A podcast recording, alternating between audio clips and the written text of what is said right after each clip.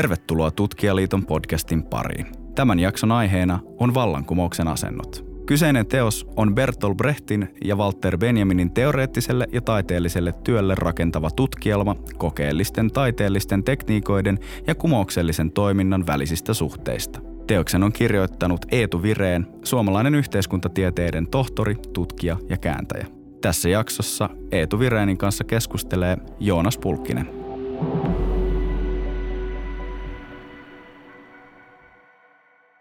Benjamin kuuluu niihin niin kirjoittajien, joiden kanssa. Mä ehkä sillä tavalla työskennellyt kaikkein pisimpään ja niin kuin, yli 20 vuotta – ja joka niin kuin Marksin ohella on semmoisia tavallaan vanhimpia kirjoittajia, kanssa. Mä, josta mä olen jotenkin juttuja Benjamin, aluksi tietysti Benjaminin niin kuin tämän historian filosofiset teesit ja muut oli mulle semmoisia niin kuin tekstejä, joiden kautta mä aloin osata tulkita Marksia. Marksin ajattelu on niin kuin ilman tämmöistä ikään kuin oppikirja Marksismin tota, historiallisen determinismin ja muiden tällaisten teorioiden niin kuin ikään kuin tämmöistä painolastia.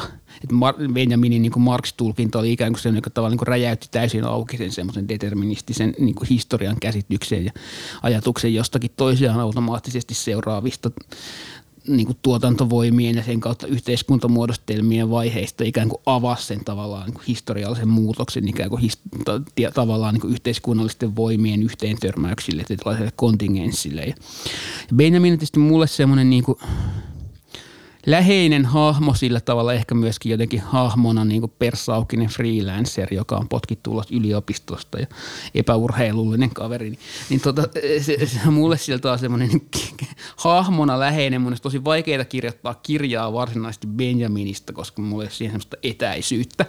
Taas Brecht, jonka kanssa Benjamin työskenteli – ja jonka työhön monella tavalla Benjaminin mun mielestä kaikkein kiinnostavimmat tämmöiset niin kuin ma, ikään kuin kaikkein eniten niin kuin heterodoksisesti marksilaiset ja kaikkein vähiten niin kuin mystiset tekstit oikeastaan liittyy hyvin paljon, niin on sitten semmoinen – Brehtaa se ehkä koskaan ollut mulle mikään semmoinen niin erityisen jotenkin merkittävä kirjoittaja, vaikka mä tosiaan jonkin verran lukenut. Brehtin osalta tämä niin liittyy siihen, että mä päädyin vähän puolin vahingossa teatterikorkeakouluun pitämään kurssia Brehtistä ja pidin sitä siellä viisi vuotta tai jotain. Ja tavallaan paljon tämänkin kirjan materiaalista erityisesti nämä niin enemmän esitystaiteeseen liittyvät osat kirjaan tavallaan peräsin niiden luentojen aineistosta ja niin kuin varmaan ilman näitä luentoja mä en olisi koskaan päätynyt kirjoittamaan kirjaa Bertolt Brechtistä, että siinä mielessä tämä on tavallaan sattumaa. Sitten sit nämä on niin kuin toiminut tavallaan Brecht, joka musta totta kai on edelleenkin niin kuin sen, Brecht on tietysti niin kuin, jos ajattelee 1900-luvun – aikana niin kuin käytyjä keskusteluja tai, tai tota konkreettisia prosesseja niin kuin taiteen yhteiskunnallisuudesta tai taiteen ja kapitalismin suhteesta, niin Brecht on tietysti ikään kuin erisnimenä tavallaan niin kuin ohittamaton sellaisessa, että kaikki keskustelut jollakin tavalla kiertyy, varsinkin esitystaiteessa, myöskin muualla jollakin tavalla niin kuin Brechtin ympärille, tai se on yksi sellainen niin kuin nimi, jota on tavallaan mahdotonta ohittaa. Sitten se, mitä niin kuin Benjamin ja Benjaminin tulkinnat tähän tavallaan tuo, niin mulle Benjaminin Brechtiä koskevat kirjoitukset on nimenomaan semmoisia niin tekstejä, joiden avulla voi niin kuin lukea Brehtiä ilman tämmöisen niin kuin tietoisuusfilosofian tai leninismin painolastia. Ja tavallaan Benjamin luo semmoisen nimenomaan niin kuin ruumiillisemman – tulkinnan Brehtiin, jossa ei ole kyse niin kuin hierarkista tietoisuuden ja ruumiin ja sitten vastaavasti puolueen ja proletariaatin erottamisesta, vaan näitä voidaan niin kuin ajatella tavallaan samalla tasolla tai toisiinsa liittyvinä. Niin, okei. Okay. Eli to, toisin sanoen niin kuin, Benjaminiakin on mahdollista tulkita ruumiillisena ajattelijana ja filosofian, filosofiana. Mm.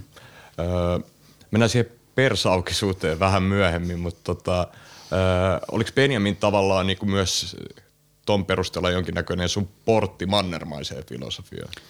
No varmasti yksi niistä, joo. Tietysti Benjaminin samoin kuin sitten niin kuin myöskin Morris Blanchon tai Pierre Klossowskin tai jossain määrin Batain niin kuin kirjoitustapa oli semmoinen, mikä se oli joskus aikanaan niin kuin teki sillä tavalla vaikutuksen. Nimenomaan semmoinen niin kuin – josta puuttuu se ajatus, että välitetään jotakin informaatiota tai tuodaan tietoa ylhäältä päin, vaan sen kirjoituksen täytyy operoida niin kuin muillakin tasoilla. Yritetään vaikuttaa mm. ihmisten subjektiivisuuteen niin kuin monilla tasoilla. Kirjoitustavasta ja tyylistä puhe ollen saat joskus tai ehkä useamminkin kerran sanonut, että se tapa, miten Delö ja Kattari ehkä on vaikuttanut myös sun käsityksiin filosofiasta, siis filosofiasta runoutena. Toisaalta myös se kysymys, minkä ne muotoilee, mitä on filosofiakirja alussa, että filosofia tehtävästä, että sen tehtävä on määritellä käsitteitä. Ja ehkä mä ajattelen, että sun oma tyylis, ei pelkästään tässä vaan ylipäätänsä, niin on silleen kotimaisessa kontekstissa kunnianhimoinen, että sä selkeästi yrität luoda jotain niin kuin omaa. Mitä sä itse ajattelet?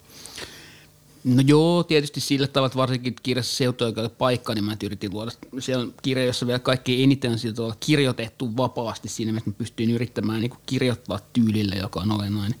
Osa sitä ilmaisua, että sitten tietysti niin raha ja työvoima on kuitenkin väitöskirja siinä pikkasen on siltä, vaikka se ei tietenkään yliopistomaailman mielestä ole niin tarpeeksi akateemisia konventioita vastaavan, että se yliopisto ympäristö näkyy jollain tavalla, sanon, että tässä kirjassa ehkä pikkasen näkyy se, että osa sen materiaalista pohjautuu luentoihin. Siellä on jonkin verran niin sen tyyppisiä ilmauksia, joten ei ole siitä sitten niin prosessin aikana tullut kokonaan toimitettua, mutta totta kai mä niin sitä, mitä mä itse olen joskus heittänyt tästä, että mä kutsun itseäni mieluummin runoilijaksi kuin tutkijaksi, tarkoitan sieltä vaan sitä, että – mä, en, mä niin kuin ajattelen, että jos me yritetään saada ihmiset jo, jollakin tavalla niin kuin muuttaa ihmisten elämää tai saada ihmiset niin kuin näkemään maailman toisella tavalla ja niin kuin toimimaan oman elämäänsä muuttamiseksi ja parantamiseksi, niin se niin kuin pelkästään informaation välittäminen ei niin kuin riitä. Ja se on niin ikään kuin – filosofisesti naivi idea, että kun me nyt vaan argumentoidaan rationaalisesti ja välitetään informaatiota, niin se on jotenkin se niin kuin kaikkein olennaisin asia, millä ihmisiä, ihmis, ihmisten kanssa voidaan niin kuin päästä käsiksi johonkin maailman uudenlaiseen näkemiseen ja, ja tota, ihmiset, miten ihmiset tulee vallankumoukselliseksi, niin se ei tapahdu pelkästään sillä tavalla, että ne saa niin kuin tietoa siitä, miten maailma toimii, vaan on olennaista niin kuin pyrkiä nimenomaan ikään kuin sillä tavalla –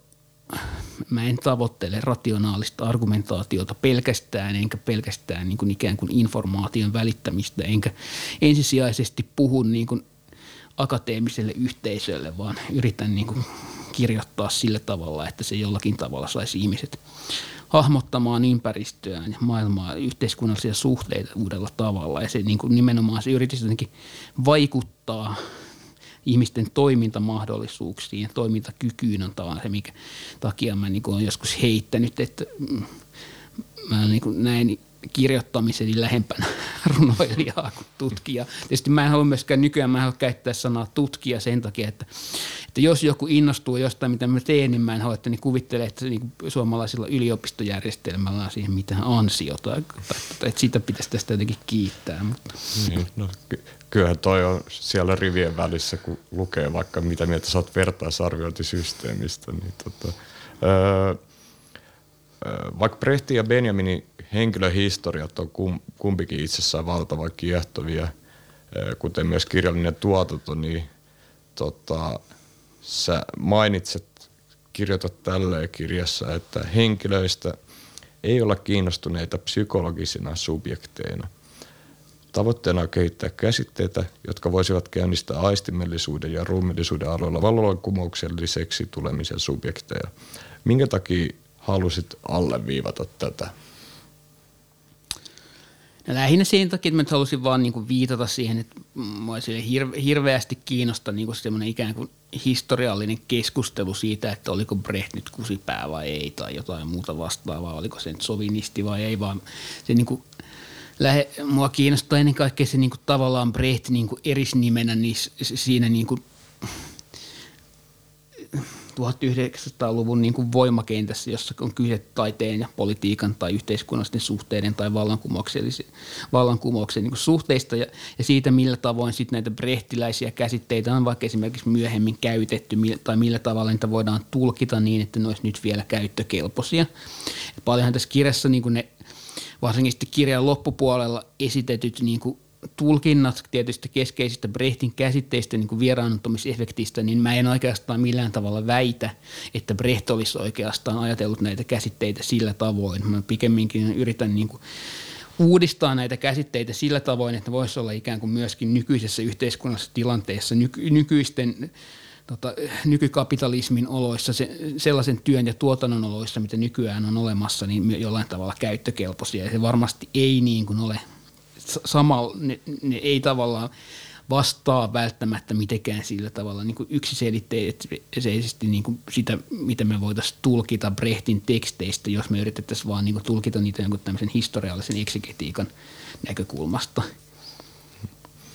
Niin, kyllä tämä tavallaan myös pätee Benjaminiin, koska siitäkin senkin reseptiohistoriassa on niin kuin aika ajoittaa tulkintoja, jossa korostetaan niin kuin sen masennusta esimerkiksi. Mm. On totta kai tietysti Benjaminista on tullut niin kuin viime vuosikymmeninä semmoinen niin kuin tietyn kulttuurin tutkimuksen melkein niin kuin teollisen tuotannon kohde tai semmoinen, että niin kuin Benjaminista on kirjoitettu aivan valtavasti kaikkia. Hirvittävän paljon semmoista niin kuin epämääräistä ikään kuin niin kuin mainstream-viihteen legitimointia, joka ei edes välttämättä niin kuin ota. Siis Benjaminhan tietysti niin kuin puhui paljon, sitten se näki niin kuin proletaaristen elokuvayleisöjen ikään kuin tämmöiset vastaanottokäytännöt tai aistimiskäytännöt ikään kuin potentiaalisesti vallankumouksellisena riippumatta siitä, niin kuin minkälaisia leffoja ne katsoo, mutta ei sen, sen tavallaan tarkoituksena ole mitenkään sillä tavalla niin kuin jotenkin – kehua mitä tahansa Hollywood-elokuvia tai jotenkin väittää, että ihan missä tahansa Hollywood-elokuvissa tai vallankumouksellista riippumatta siitä, millä tavalla niitä katsotaan. Niin, tai niin. Niin kuin minkälaisia ne, ne tota, niin kuin katsojien keskinäiset niin kuin sosiaaliset käytännöt on. Mm, palataan vielä vähän sun työhön. Mm, musta tuntuu, että kun mä seuraan sun lähivuosien työtä ja esimerkiksi sun väitöskirjaa, raha ja työvoima – toisaalta työtäsi kääntäjänä, että sun ajattelussa on keskeistä lisäarvomuodostuksen uusi logiikka sekä kysymys monitahoisemmasta arvonluonteesta. Sitten lisäksi tota, Katrin Malabu käännöksesi Mitä tehtävämme aivoillemme viitaten yksi uusimmista piirteistä näyttää olevan myös se, että analysoit yksilöllistä kokemusta kapitalismista etenkin luovan työn näkökulmasta muutoksena – jossa tuotantovälineet ovat siirtyneet yksilön ja aivoihin. Hieman tarkemmin tämä kysymys koskee jollain tavoin yksilöllisyyden ja identiteetin muodostumisen ehtoja nykyisessä kapitalismissa. Mitä sä ajattelet? Niin, no varmaan nyt vähintäänkin 15-20 vuotta on sieltä pyrkinyt ikään kuin tekemään jonkinlaista kokonaisvaltaista analyysiä nykykapitalismista niin kuin yhteiskunnallisena muodostelmana, joka ei ole pelkästään talousjärjestelmä, vaan myös poliittisten suhteiden ja subjektiivisuuksien tuottamisen, niin kuin ihmisten, ihmisten keskinäisten suhteiden ja itsesuhteen tuottamisen jonkinlainen yhteiskunnallinen muodostelma – ja, ja siinä tietysti on kes, niin kuin lähtökohtana on ollut tämä ikään kuin uuden työn, koko elämän työhön laittamisen ja niin sanotun biokapitalismin eri ulottuvuuksien analyysi ja sitten tietysti pitkään se nyt on ollut niin kuin lähtökohtana myöskin ajatus siitä, että jos pyrimme jollakin tavalla ikään kuin muuttamaan yhteiskunnan perusteita, niin se täytyy lähteä niin kuin alistettujen työläisten omasta toiminnasta ja sen ikään kuin työvoiman subjektiivisuuden muotojen tarkasteleminen jollakin tavalla olennainen kysymys. Ja sitten sit pitkään vähintäänkin tehdessä, tehdessä niin tota seutujokalle paikkakirjaa, niin nimenomaan tämmöiset niin kuin myöskin uusien tota, ihmistieteiden, kuten neurologian jutut alkoi niin kiinnostaa ja musta alkoi vaikuttaa, että sieltä löytyy niin kuin tavallaan kiinnostavampia käsitteellisiä työkaluja ja myöskin ikään kuin kiinnostavampia epistemologisia lähestymistapoja siihen, millä tavalla meidän subjektiivisuus muodostuu kuin jostakin perinteistä yhteiskuntatieteistä. Ja se on, ne on, niin kuin, nämä on näitä tavallaan aika pitkiä, pitkiä juttuja, mistä pitkään kirjoittanut, yrittänyt hahmottaa niitä niin kuin konkreettisia ikään kuin valtasuhteiden – meidän aivojemme ja ruumiin sisään, sisään vaikuttamisen muotoja, millä tavalla ikään kuin tietynlaiset yhteiskunnalliset suhteet, suhteet vaikuttaa ikään kuin jo sisältä päin siihen, mitä me ollaan. Ne ei ole pelkästään jotain ulkoisia rakenteita, mutta toisaalta millä tavoin ne yhteiskunnalliset suhteet jatkuvasti jossakin määrin mullistuu kaikenlaisten pienten näkymättömien vastarinnan muotojen, niin sanotun tietysti niin kuin tämmöisen luokkakokoonpanon, näkymättömän luokkakokoonpanon tota, myötä, siis erilaisten välttämättä silmälle näkymättömien vastarinnan muotojen myötä, jotka kuitenkin jatkuvasti muuttaa niin kuin sitten taas yhteiskunnallisen hallinnan, työvoiman hallinnan muotoja. Voitko antaa joku esimerkki, mikä tämmöinen vastarinnan muoto voisi No se, mikä mä nyt on yksinkertaisin, mutta mä nyt on, ollaan tai me ollaan Jussi Vähämäen kanssa yritetty hahmottaa niin tämmöistä yksin yrittämistä tai, tai tota mikroyrittäjäksi ryhtymistä paljon. Monet haluaa perustaa firman siksi, että ne niin haluaa päästä ulos niin kuin suuryritysten tai sitten julkisen sektorin niin kuin huipputehostettujen megaorganisaatioiden niin kuin piiristä, jotta ne voisi niin määrittää omaa työaikaansa tai ti- työtapojaan ja myöskin ikään kuin tuotannon päämääriä jollakin tavalla niin kuin vapaammin kuin siellä niin kuin kapitalistisen, kapitalistisen tuotannon ytimessä. Monet perustaa niin kuin oman firman siksi, ne haluaisi vaikka tehdä työtään paremmin, eikä pelkästään niin kuin tuottaakseen – lisäarvoa jollakin. Tämä tietenkään ei mitenkään, niin kuin, siis, totta kai niin kuin, nykyisten niin kuin, sosiaaliturvajärjestelmien ja muiden yhteiskunnallisten rakenteiden takia sitten nämä tyypit on usein kaikkein eniten kusessa niin kuin, nykyjärjestelmässä. Mitenkään niin kuin, pakoon kapitalismia sillä pääse, mutta ei tietysti tarvitsekaan sikäli, että sen, niin kuin siellä tapahtuu nytkin semmoisia pieniä muutoksia ja niiden analysoiminen tällaisten niin kuin, olemassa olevien – vaikka ehkä vielä näkymättömien vastarinnan käytäntöjen niin analyysi on mun mielestä tavallaan niin täysin välttämätöntä sille kapitalismin analyysille, jotta sitä voidaan analysoida niin dynaamisena järjestelmänä eikä jonain ikuisena yhteiskuntamuotona. Tota, jatketaan työstä vielä hetkeksi tota, taiteilijuuteen. Tota, taiteilijana oleminen on itsessään eriskummallinen ammatti. Sä mainitsit kirjassa, että – runoilija ei ole mikään erityinen ammatti, vaan Brehtiä lainaten runoilija kammoaa kaikkia ammatteja. Mm, taiteilija koskee kuitenkin vahva yksilöllisyys. Taidetta tehdä usein yksin. Ja vaikka sitä tehdään yhä enemmän myös yhdessä taitealasta riippumatta, sitä koskevat kysymykset on palautettavissa oma etuun, näkyvyyteen ja tunnustukseen. Nämä osittain selittävät taidetta koskevat työn järjestäytymisen vaikeuksia – Taidetyötä koskien on vahva konsensus taiteilijapalkan ja toimeentuloturvan tarpeesta, mutta käsitykset elintasosta ovat hyvin erilaisia. Onko taidetta koskevien työmuotojen järjestäytymisen ja itse sen mahdollisten yhteiskunnallisten tavoitteiden välillä mielestäsi jännite? Niin, siis sanotaan, tämä mun niin kuin minkä takia mä tässäkin kirjassa ja muuten käsittelen taiteilijoiden aseman, osittain liittyy myös siihen konkreettiseen syyhyn, että mä oon Teakin lisäksi pitänyt myöskin tuolla niin kuin visuaalisen taiteen puolella tämmöisiä erityyppisiä kursseja, joissa on tavallaan tämä niin kuin työn ja taiteen ja tuotannon ja taiteen suhde ollut, ollut niin kuin keskeisenä jo, mm, on pitänyt varmaan toista kymmentä vuotta niin kuin tämmöisiä kursseja ja tota, siellä me aina ollaan puhuttu tästä, niin kuin, mikä on tavallaan taiteen ja taiteilijan asema nykykapitalismissa. Ja mä korostaa, että mun nähdäkseni kuitenkin niin kuin – Taiteellisen työn tietyt erityispiirteet tendenssin omaisesti vaikuttaa alkavan luonnehtia kaikkea työtä nykykapitalismissa, niin kuin ikään kuin tietty vaatimus itsensä kokonaan likoon laittamisesta, koko elämän laittamista työhön ikään kuin aidosta sitoutumisesta työnantajan yrityksen arvoihin ja vähän jopa semmoisesta, että, että tota, kenen tahansa niin kuin matala palkkaisen duunarin pitäisi olla valmis olemaan niin kuin aidosta kutsumuksesta raatava nälkätaiteilija, joka niin kuin on valmis pistämään kaikkeensa likoa ja tota, niin kuin asumaan jossain murjussa niin kuin pelkästään tota, luomisen kiihkosta. Ja, ja tota, tietysti niin kuin jollakin tasolla musta voidaan myöskin väittää, että 1900-luvun niin kuin kokeellisen taiteen tai avantgarden kehitys on tietyssä määrin niin kuin ennakoinut kapitalistisen tuotannon muutoksia. Ei tietysti nimenomaan niin kuin avantgarde 1900-luvun alussa halusi niin kuin ylittää taiteen ja elämän välisen eron ja tehdä niin kuin taiteesta osan elämää.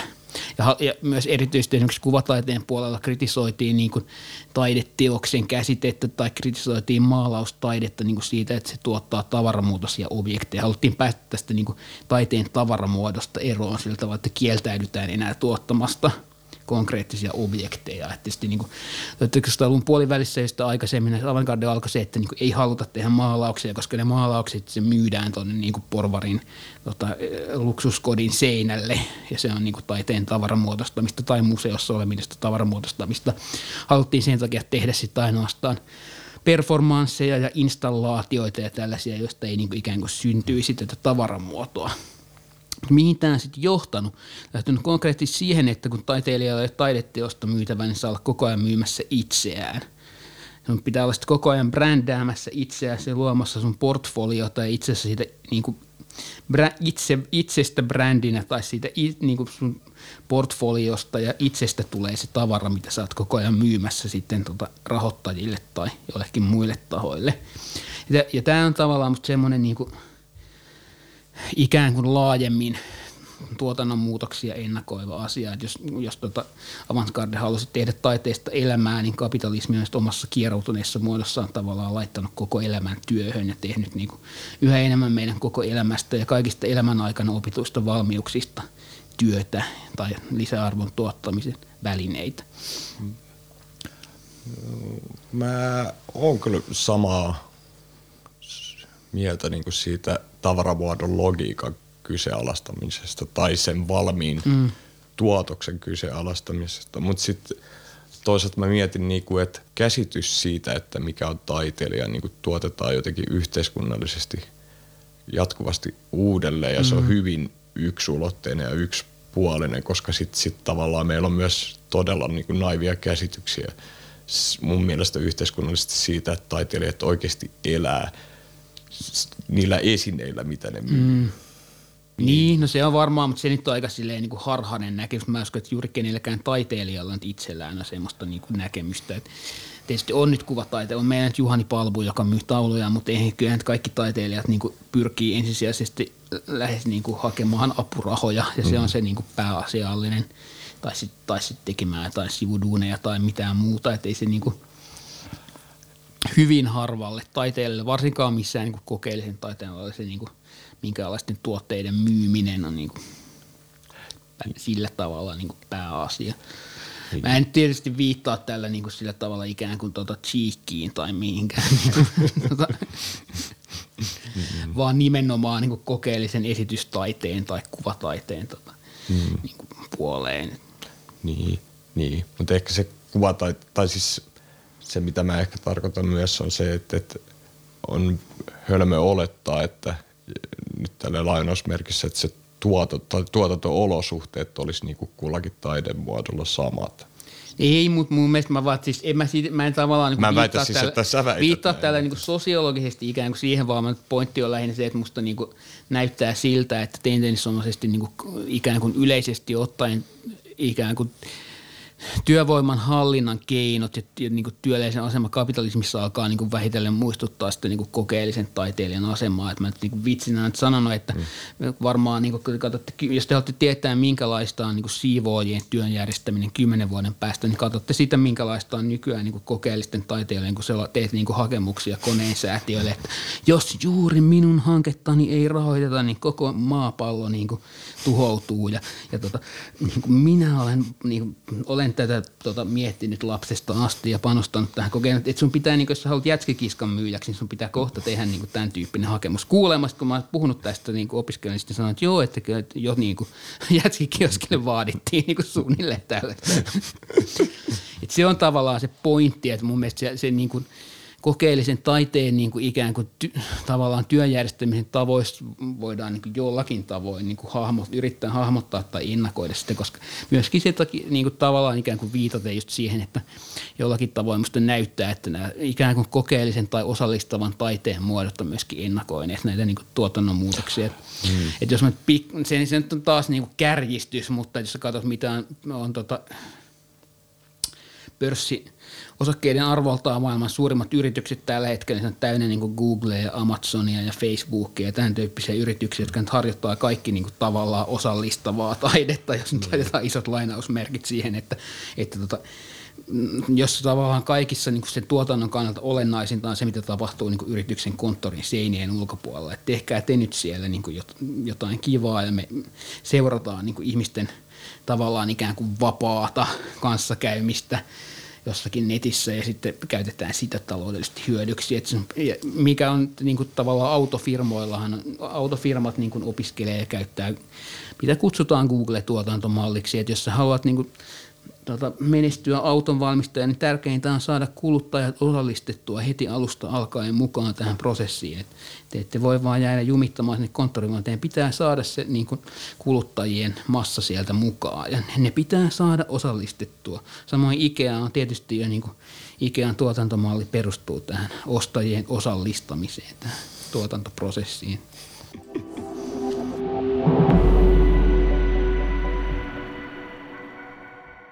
Kirjan teemojen ymmärtämisen kannalta on ehkä hyvä puhua Brehtin taidefilosofista ja esteettisistä kysymyksistä, käsityksistä. Onko vieraannuttamisen tai niin sanottu V-efekti ensimmäinen asia, josta on jotenkin hyvä lähteä liikkeelle. Sun tulkinnalle se keskeistä on korostaa V-efekti aiheuttamaa affektiivisuutta katsojassa, vaikka sä et termiä käytäkään. Jotenkin tuntuu myös, että tämä on Brehti reseptiohistoriassa semmoinen piirre, mikä harvemmin huomioidaan. Sun lukutavalle keskeistä on myös, että sä tulkitset V-efekti olevan laajempi Brehtin kirjallisen tuotannon piirre, esimerkiksi myös hänen poetiikassaan. Joo, tästä on aika monta kysymystä tavallaan, että missä määrin pitää niin avata yleisesti, mitä nyt eeppinen teatteri tai vieraannuttamisefekti niin tarkoittaa, koska ne on molemmat käsitteitä, jotka ei millään tavalla Brehtin niin itsensä lanseeraamia, vaan ne on aika pitkä, pitkä perinne niin taideteoreettisissa keskusteluissa. Mä nyt yritän niin kuin, tavallaan tämä ikään kuin tämmöinen moniulotteisempi tai ruumiillisempi tai affektiivisempi käsitys vieraantumisefektistä, jota mä yritän niin kuin kehittää tuossa kirjassa on, on, on, tavallaan liittyy siihen, että musta me, erityisesti se on niinku perustunut hierarkiseen käsitykseen politiikasta. Aikaisemminkin tämä tämmöinen niinku idea siitä, että poliittinen taide on sitä, että joku tota, niin kuin huutaa lavalla, heiluttaa punalippua ja yrittää saada katsojat jotenkin niin kuin äkkiä jotenkin innostumaan tästä, että nekin tulisi sinne niin kuin alkaisi heiluttaa sitä punalippua sitten kadulla. Että se perustuu semmoiseen niin hierarkiseen käsitykseen politiikasta, että, että tota, ihmiset seisoo niin kuin massana torilla ja kuuntelee joku puolueenjohtaja puhuu ja sitten niin kuin ilmaisee sille jotenkin kannatustaan. Että tavallaan se idea on se, että pitää lähteä niin kuin toisen tyyppisestä toisen tyyppisestä niin näkemyksestä siitä, mitä on yhteiskunnallinen toiminta, mitä on politiikka, mitä on ihmisten vallankumouksellisesti tuleminen, se tapahtuu jonkinlaisen itseorganisoitun, itseorganisoituneen toiminnan kautta. Ja nimenomaan niin sen tavallaan, kun Rehti Benjaminkin lähti niin sen tyyppisestä käsityksestä ikään kuin vallankumouksesta, että kyse on nimenomaan niin kuin, tärkeintä on se niin kuin, proletariaatin tai alistettujen työläisten oman voiman tai oman kyvyn niin kuin kasvattaminen, eikä niin kuin jonkun puolueen kannatuksen kasvattaminen. Ja, ja sitten niin tavallaan myöskin näitä tämmöisiä brehtiläisiä käsitteitä, jotka on usein nähty aika semmoisina niin perinteisinä niin kuin saarnaavan poliittisen teatterin käsitteenä. pakko tulkita jotenkin sillä tavalla, että niihin ei, ei sisälly mitään tämmöistä niin kuin ruumiin ja tietoisuuden tai sitten niin kuin käytännössä tätä käsiteparia vastaavaa niin kuin proletariaatin ja kommunistisen puolueen niin kuin hierarkista erottelua. Ja sitten ja tavallaan, että jos me yritetään niin käydä vähän, vähän selittää, mitä tämä niin vaikka vieraantoisefekti niin konkreettisesti tarkoittaa, niin vanha, vanha käsite, joka viittaa siihen, että taideteos jollakin tavalla niin kiinnittää huomioon omaan – esitykseensä siihen niin kuin ikään kuin esityksen välineeseen mediumiin. Ja se voi tietysti tapahtua monella keinoilla niin kuin yksinkertaisesti vai jollakin tavalla keske, keskeyttämällä se ikään kuin fiktion, fiktiivisen niin kuin tarinan tai niin diegesiksen eteneminen jotenkin ikään kuin viittaamalla itse tähän kertomiseen tai, tai jotenkin niin kuin – tuomalla konkreettisesti ikään kuin muka, mu, niin kuin mukakertoja esiin kertomuksessa jonakin hahmona tai jotakin tämmöisiä. Tietysti niin kuin ylipäätään vieraantoisefekti, jota käsitteenä määritteli niin kuin venäläiset formaalisti 1900-luvun alussa ennen kaikkea Viktor Sklovski, niin se niin kuin vi, viittasi taidettavaksi pitää se efektejä, jotka niin kiinnittää huom, yleisön huomioon siihen, että ne on nyt seuraamassa taideteosta ja siitä tehdään jotenkin tuolla refleksiivistä. Sklovski lainaa niin kuin jotakin Tolstoin päiväkirja, jossa se kertoo, kertoo niin kuin siitä, että se niin kuin siivoaa jossain huoneessa ja sitten se ei enää muista, että, että onko se nyt pyyhkinyt ja pölyt tuosta sohvasta vai ei. Ja tavallaan pointti on, että niin kuin tavanomaisen jonkun tota, taideteoksen niin kuin katsominen voi olla yhtä tiedostamatonta. Että kun sä katsot jotain TV-sarjaa, niin sä katsot sitä ihan sille samalla tavalla ja sä voit niin kuin unohtaa kokonaan olemassa katsovassa sitä vähän samantyyppisesti kuin sä oot tosi hajamielisenä suihkussa ja sä unohdat, että oot sä jo pessy hiukset vai et, niin et, et se on niinku tavallaan yhtä tiedostamatonta ja Sklovskin ideat erilaisilla niinku efekteillä jotenkin kiinnitetään huomioon, keskeytetään se tapahtuma. Mutta Brehtin niinku efekti eroaa tästä sillä tavalla, että se haluaa nimenomaan niinku tuoda jollakin tavalla esiin ne esityksen yhteiskunnalliset tuotantosuhteet, myöskin ihan konkreettisesti, jos vaikka teatteriesityksessä, että mihin se, mihin se teatteri niin kuin – mihin sen teatterin toisaalta vaikka rahoitus ja siinä mielessä se niin kuin yhteiskunnallisen tuotantolaitoksena perustuu. Toisaalta sitten niiden eri niin kuin teatterin elementtien, niin kuin vaikka lavastuksen ja, ja tota puvustuksen ja muiden kautta niin kuin nostaa esiin se, että, että nekin on niin kuin tavallaan tietynlaisen työ- tai tuotantoprosessin kautta syntyneitä elementtejä siinä, eikä vaan niin kuin ikään kuin luonnollisia. Ja tietysti se keskeinen ajatus siinä on tavallaan niin kuin – mikä sitten liittyy myöskin tähän eeppisen teatterin käsitykseen, että, että jollakin tavalla pitää keskeyttää sen niin kuin draaman kaaren ikään kuin eheä kulku, siis nimenomaan tämmöisen niin yksilöpsykologisena tarinan kehityksenä, jossa yksilöiden psykologiset motiivit toimii kaiken toiminnan selittäjinä. Ja se on tavallaan niin kuin Aristoteleen runosopin mukaisesti draamalla on aina alku, keskikohta ja loppu, ja siinä on tietynlaiset käännekohdat, jotka liittyy niin kuin yksilöiden kohtaloon tai motiiveihin, niin Brett pyrkii tavallaan niin kuin nimenomaan murtamaan tätä näkemystä sen takia, että se ajattelee, että, että sinä aikana teatteri, joka oli tietysti niin kuin instituutiona tällainen laitos, joka tarjosi tietylle varakkaalle porvaristolle tietynlaista viihdykettä, mutta samalla tarjosi ikään kuin varakkaalle porvaristolle mahdollisuuden nähdä esityksiä, kuvaelmia yhteiskunnallisesta todellisuudesta sillä tavoin esitettynä, että siinä nämä, nämä tota, toimijat esitetään niin kuin autonomisina, itsenäisiä valintoja tekevinä tai psykologisista motiiveista toimivina yksilöinä, jollaisiksi nämä katsojat myöskin niin kuin ikään kuin kuvitteli itsensä.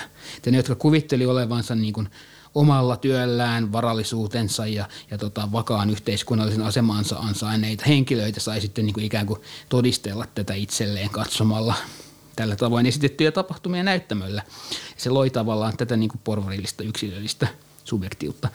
Ja Brehtin idea oli, että tämä niin kuin draaman kaari pitää rikkoa, meidän pitää jollakin tavoin keskeyttää se tarinan ja eteneminen ja tuoda sen niin kuin yhteiskunnallinen ympäristö, siihen sitä ympäröivät yhteiskunnalliset suhteet jollakin tavalla sinne näyttämölle.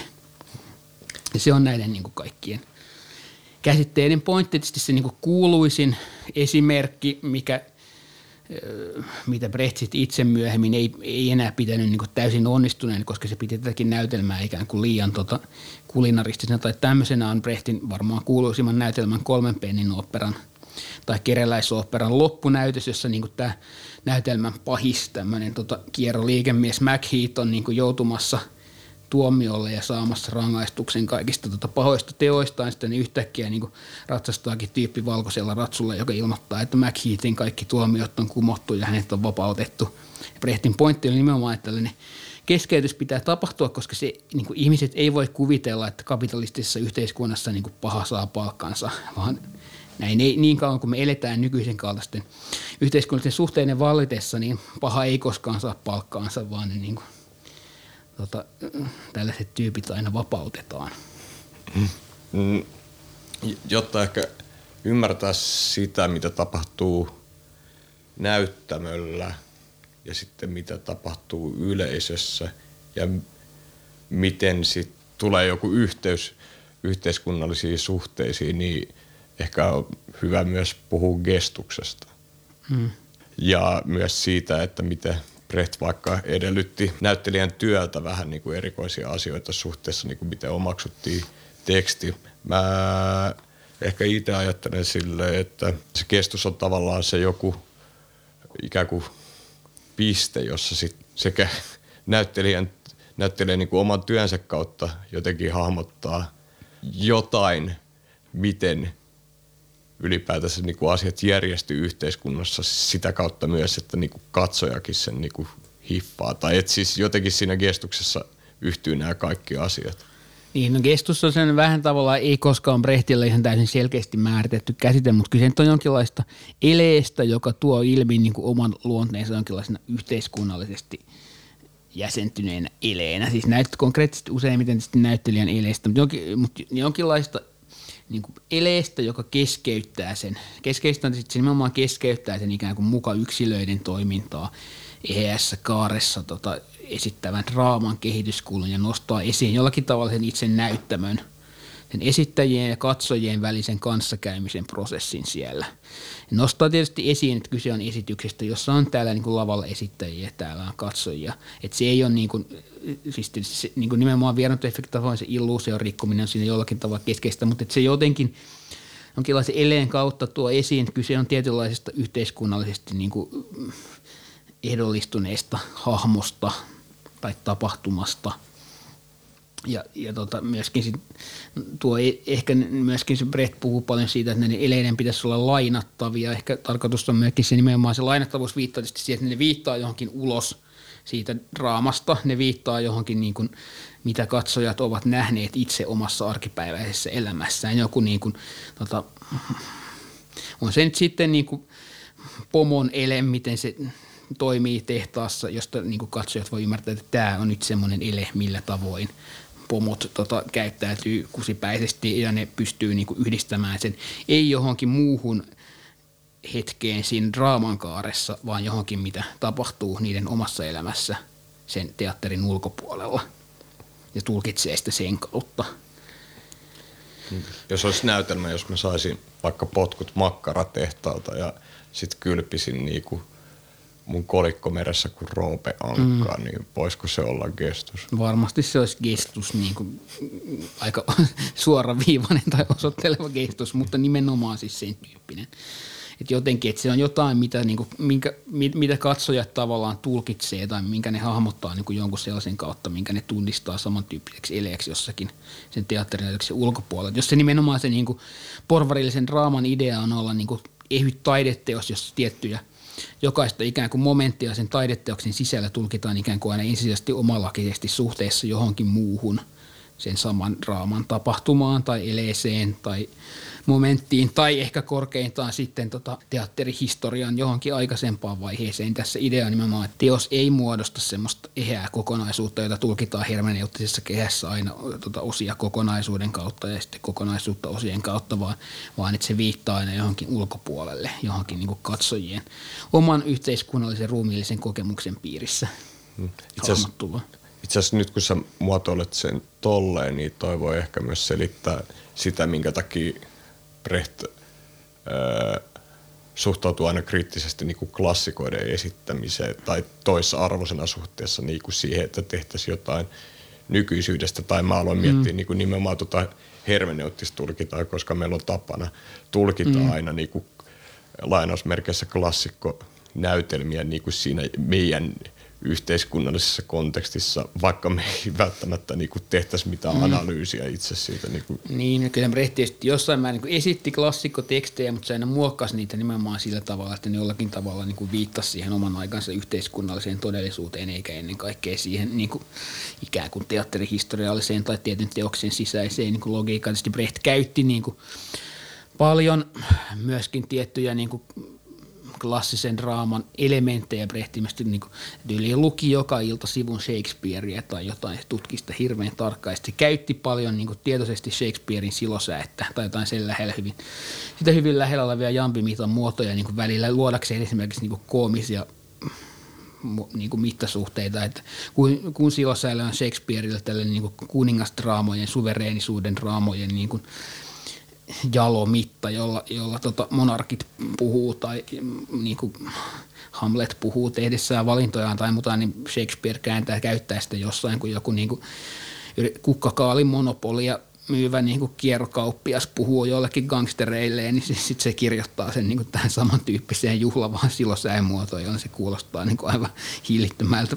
Vertaat Brehtiä, tota, Brehtin suosikkirunoilija Arthur Rimpaudiin sekä – hieman yllättää William Burroughsi, joka muuten nostat sivuhuomiona kiinnostavasti esille vähemmän huomioidun tota, kapitalismin analyytikkona jopa.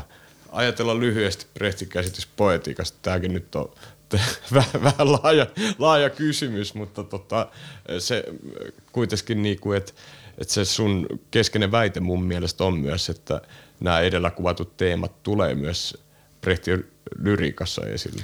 Niin, no ylipäätään korostaa sitä, että Brehtiä pitäisi tulkita nimenomaan pikemminkin kokeellisena kirjailijana, kokeellisena taiteilijana kuin tämmöisen propagandistisena, sosialistisena niin kuin taiteilijana. Tietysti ready-made tai tämmöinen, nykyään on paljon puhutaan ja tehdään tämmöistä niin ready-made runoutta tai korostetaan sitä, että käytetään aina valmista, työstetään valmista tekstiä ja sen ikään kuin uudelleen yhdistely tai kombinointi on keskeistä niin kuin vaikka runoudessa. Niin sekä näytelmissä että runoudessa aina niin kuin tavallaan nojautu paljon johonkin valmiiseen. Se lainas tarinoita ja kaikkia elementtejä niin kuin Kiina, vanhasta kiinalaisesta ja japanilaisesta kirjallisuudesta ja vanhasta englantilaisesta kirjallisuudesta ja amerikkalaisista gangsteritarinoista ja niin kuin kaikkialle. Se on tämmöistä cut up-tyylistä.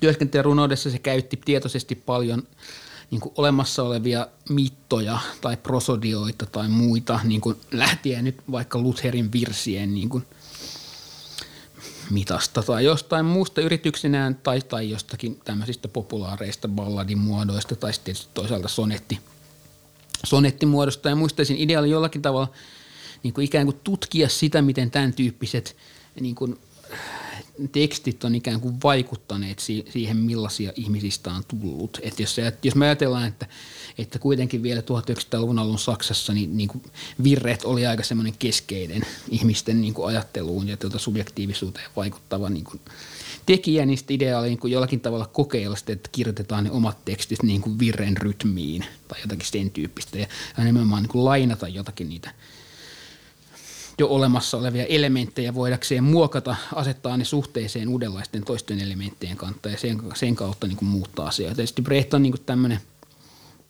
muistuttaa musta burouksia nimenomaan siinä mielessä, että sama, sama tietysti Burroughs teki nimenomaan sen samantyyppistä niin kuin valmiin materiaalin uudelleen kombinointia, tunnetaan sitä cut-up-tekniikasta – niin sen lisäksi Brecht ja Burroughs kuuluu niin kuin 1900-luvun kirjallisuudessa, mutta hyvin pitkälle niin sellaisiin kirjoittajiin, jotka on kaikkein tarkimmin niin kuin ikään kuin miettineet, että miksi kirjoitetaan jollakin tietyllä tavalla. Että siitä puuttuu täysin semmoinen niin idea, että, että tota kirjoittaminen jotakin niin kuin, eh, yksilöllisen minän niin kuin sisäisyyden ja, ja tota, niin kuin välitöntä purskahtamista johonkin – vaan että se, se niin kuin aina sitä mietitään sille tietyllä tavalla niin kuin käsitteellisenä prosessina, että täytyy miettiä, mitä me haetaan sillä, että me kirjoitetaan tällä tavalla käyttäen tällaisia tekniikoita, tällaisia keinoja. Siinä musta on niin kuin harvoja kirjailijoita, jotka on ollut ikään kuin tässä mielessä yhtä niin kuin konseptuaalisia taiteilijoita kuin Brecht ja Burroughs. Brecht ja Burroughs, tietysti Burroughs on, Burroughs vähän niin kuin jossain määrin leimaa tämmöinen niin huumehörhöhipin niin leima, mutta se on musta hämmentävän niin kuin kaukana Burroughsin työskentelytavoista ja myöskin Burroughsin teoksissa niin kuin esiintyvistä tämmöisistä yhteiskuntaa koskevista käsityksistä, jotka harvoja kirjoittajia tosiaan niin kuin Burroughsin ohella, jotka on niin, niin kuin tarkasti tai terävästi yrittänyt hahmottaa sitä, että kapitalismi on nimenomaan jonkinlainen koneellinen järjestelmä. Että siellä, siellä on niin tietynlaiset yhteiskunnalliset suhteet, joiden niin ylläpitämistä kaikki valtasuhteet jollakin tavalla palvelee. Se on nimenomaan niin ei tavallaan yksilöiden välisten suhteiden, vaan ikään kuin yhteiskunnallisten voimien välisten, epäpersoonallisten yhteiskunnallisten voimien niin kuin välisten suhteiden järjestelmä ja sillä, että, että kuka niin kuin tyyppi siellä jossakin niin kuin asemassa jossakin suhteessa että ei ole niin, kuin niin kauheasti väliä, vaan kyse on tavallaan tietynlaista koneesta, jota Burroughs vertaa kaikenlaisiin niin kuin inkojen tai, tai tota, muiden tämmöisiin niin kuin aikaa laskeviin koneisiin, jotka vaan pyörii ja pyörii tavallaan ikään kuin tietynlaisena automaationa. Ja, ne on musta semmoisia, että se, on siinä mielessä niin kuin todella ikään kuin päinvastoin analyyttinen kirjailija. Ja se myöskin nimenomaan näkee ja puhuu paljon siitä, millä tavoin niin yhteiskunnalliset kontrollimekanismit niin kuin ikään kuin vaikuttaa, muokkaa meidän havaitsemisen tapoja. Ja sitten pyrkii niin kuin, tai näkee omat tekstinsä, oman kirjoittamisensa, omat romaaninsa nimenomaan yrityksinä jotenkin niin kuin purkaa näitä yhteiskunnallisten kontrollimekanismien tuottamia niin kuin – lukkiutumisia, muutoksia havainnon tasolla. Puroksen puhuu niin sen tavalla kysymys, mitä saa esittää, että, että miten, niin kuin, miten tajuntaa voisi muuttaa ilman huumeita. Ja, ja musta nämä sen tekstit on niin kuin vastauksia siihen, että se yrittää, että Puroksen myös puhuu, se sanoo, että se Tietysti tunnetaan siitä, että se veti heroinia jotain 70 vuotta, mutta se oli aina sitä mieltä, että heroini, heroinilla ei ole mitään terveyshaittoja, jos saa puhdasta heroinia niin kuin loputtomiin, mutta se on myöskin ihan paskaa, että siitä ei ole myöskään mitään iloa. Että tota, se oli sitä mieltä, että ainoastaan kannabis ja jage ja meskaliini on jotenkin hyviä huumeita, jotka voi niin muuttaa meidän tajuntaa jollain positiivisella tavalla. Ja sitten ideaali, että, että miten, tätä, miten näitä vaikutuksia voisi saada aikaan ilman niitä kemiallisia aineita – että, se, että ne on jonkinlaisia kokeita, yrityksiä saada aikaan niin meskaliinin vaikutuksia ilman meskaliinia. Mm. Tota, musta tästä on ehkä luontava siirtyä s- tavallaan sit Benjaminin ehkä rooliin tuossa kirjassa tai kysymykseen ehkä siitä, niin kuin, mitä on tekniikka suhteessa taiteeseen ehkä laajemminkin. Mulle ehkä niin kuin yksi oivallus tätä lukiessa oli niin kuin sen tekniikan suhde vastaanottoa myös, tai se taideteos se kuuluisa kohta. Mä en tiedä, viita, viitattiinko tuossa suoraan siihen, mutta siis se, sen kautta mä jotenkin ajattelin sitä, että, että miten elokuvas, elokuva niin kuin kehittyvänä taiteen muotona saa aikaa vastaanotossa, tai siis siellä elokuva yleisössä tietynlaisen niin kuin, tai se muutos näkyy siinä, miten elokuvaa vastaanotetaan silleen, että jengi nauraa siellä ja mm. sit se jotenkin lähtee liikkeelle. Se, mitä mä ehkä tarkoitan, että tekniikka ei ole ainoastaan sitä, mitä käytetään tai mikä pitää koossa, vaan myös se voi ymmärtää sen vastaanoton kannalta. Ja siis en mä jotenkin, onko tämä niin Benjaminin rooli tavallaan tässä kirjassa tuoda se ikään kuin sitoa jotenkin se Brehtin kanssa yhteen tai, tai tavallaan tämä ajatus. Niin, on varmasti. Tämä niin tavallaan yksi keskeisistä tämmöisistä ikään kuin taiteellisen käsitteistön muutoksista, joita Benjaminista myös Brecht pyrkii tekemään. Ne pyrkii niin kuin hylkäämään tällaisen ikään kuin, jonka ne näkee porvatirisen estetiikan keskeisenä piirteinä muoto ja sisältö on erotettavissa mm-hmm. toista. Ja pyrkii, niin kuin Benjamin sanoikin suoraan, muistaakseni taiteilija – mikä se on tuota, taiteilijatekijänä, niin kuin Tekijätuottaja. tekijätuottajana äh, tekstissä, niin että se pyrkii korvaamaan tämän niin kuin muo, taideteoksen muodon käsitteen tekniikan käsitteelle. Ja se idea on nimenomaan se, että se, niin kuin kumpikaan näistä, tai tämä muoto ei ole millään tavalla semmoinen niin sulkeutunut pelkästään esteettinen niin kuin tekijä taideteoksessa, vaan siinä on kyse, kun se käyttää käsitettä tekniikka, niin se voi niin kuin viitata tietyllä tavoin siihen, miten se – käytettyjen tekniikoiden ja niiden, niille tavoiteltujen ikään kuin yhteiskunnallisten tai poliittisten tai subjektiivisten vaikutusten niin kuin liittyy aina yhteen, ei ole mitenkään erotettavissa toisistaan. Et samalla tavalla kuin kuvitellaan, että sisältö ja muoto voitiin erottaa toisistaan. Ja se olennainen tekijä tässä nimenomaan on se, että, se, että ne erilaiset tekniikat niin kuin kytkeytyy erilaisiin vastaanottamisen, havaitsemisen tapoihin. Tietysti just tämä Benjaminin niin kuin idea siitä, että – että se näki elokuvan vastaanotossa jotain tavallaan potentiaalisesti vallankumouksesta nimenomaan siksi, että se oli kollektiivista ja tavallaan hava, hajamielistä siinä mielessä, että siinä ei niin kuin jotenkin ikään kuin palvota sitä taideteosta, kuten jotakin kulttiobjektia, jonka joku suuri palvottu Nero on tuottanut, vaan se, siinä sekä se, samalla sitten se tota, samalla kun taiteen vastaanottoprosessi alkaa hahmottua kollektiivisena ja, ja samalla siinä ehkä ikään kuin tämä te- elokuvateatterissa kokoontuva proletaarinen joukko saattaisi ikään kuin oppia jonkinlaisia vapaita kumouksellisia äh, kanssakäymisen tai toimimisen muotoja, niin samalla tavalla se tuo esiin sen, että, että se taideteoksenkin tai taiteen tuotantoprosessi on jollakin tavalla kollektiivista ja riippuvaista yhteiskunnasta ympäristöstä ja siihen liittyy tietynlaisia tuotantosuhteita ja niin edelleen. Että se, se nimenomaan se tekniikan käsite on yritys tavallaan – purkaa sekä muodon että sisällön ikään kuin tietynlainen omalakisuus ja avata ne ikään kuin yhteiskunnallisten voimien vaikutuksen, vaikutusten hahmottamiselle.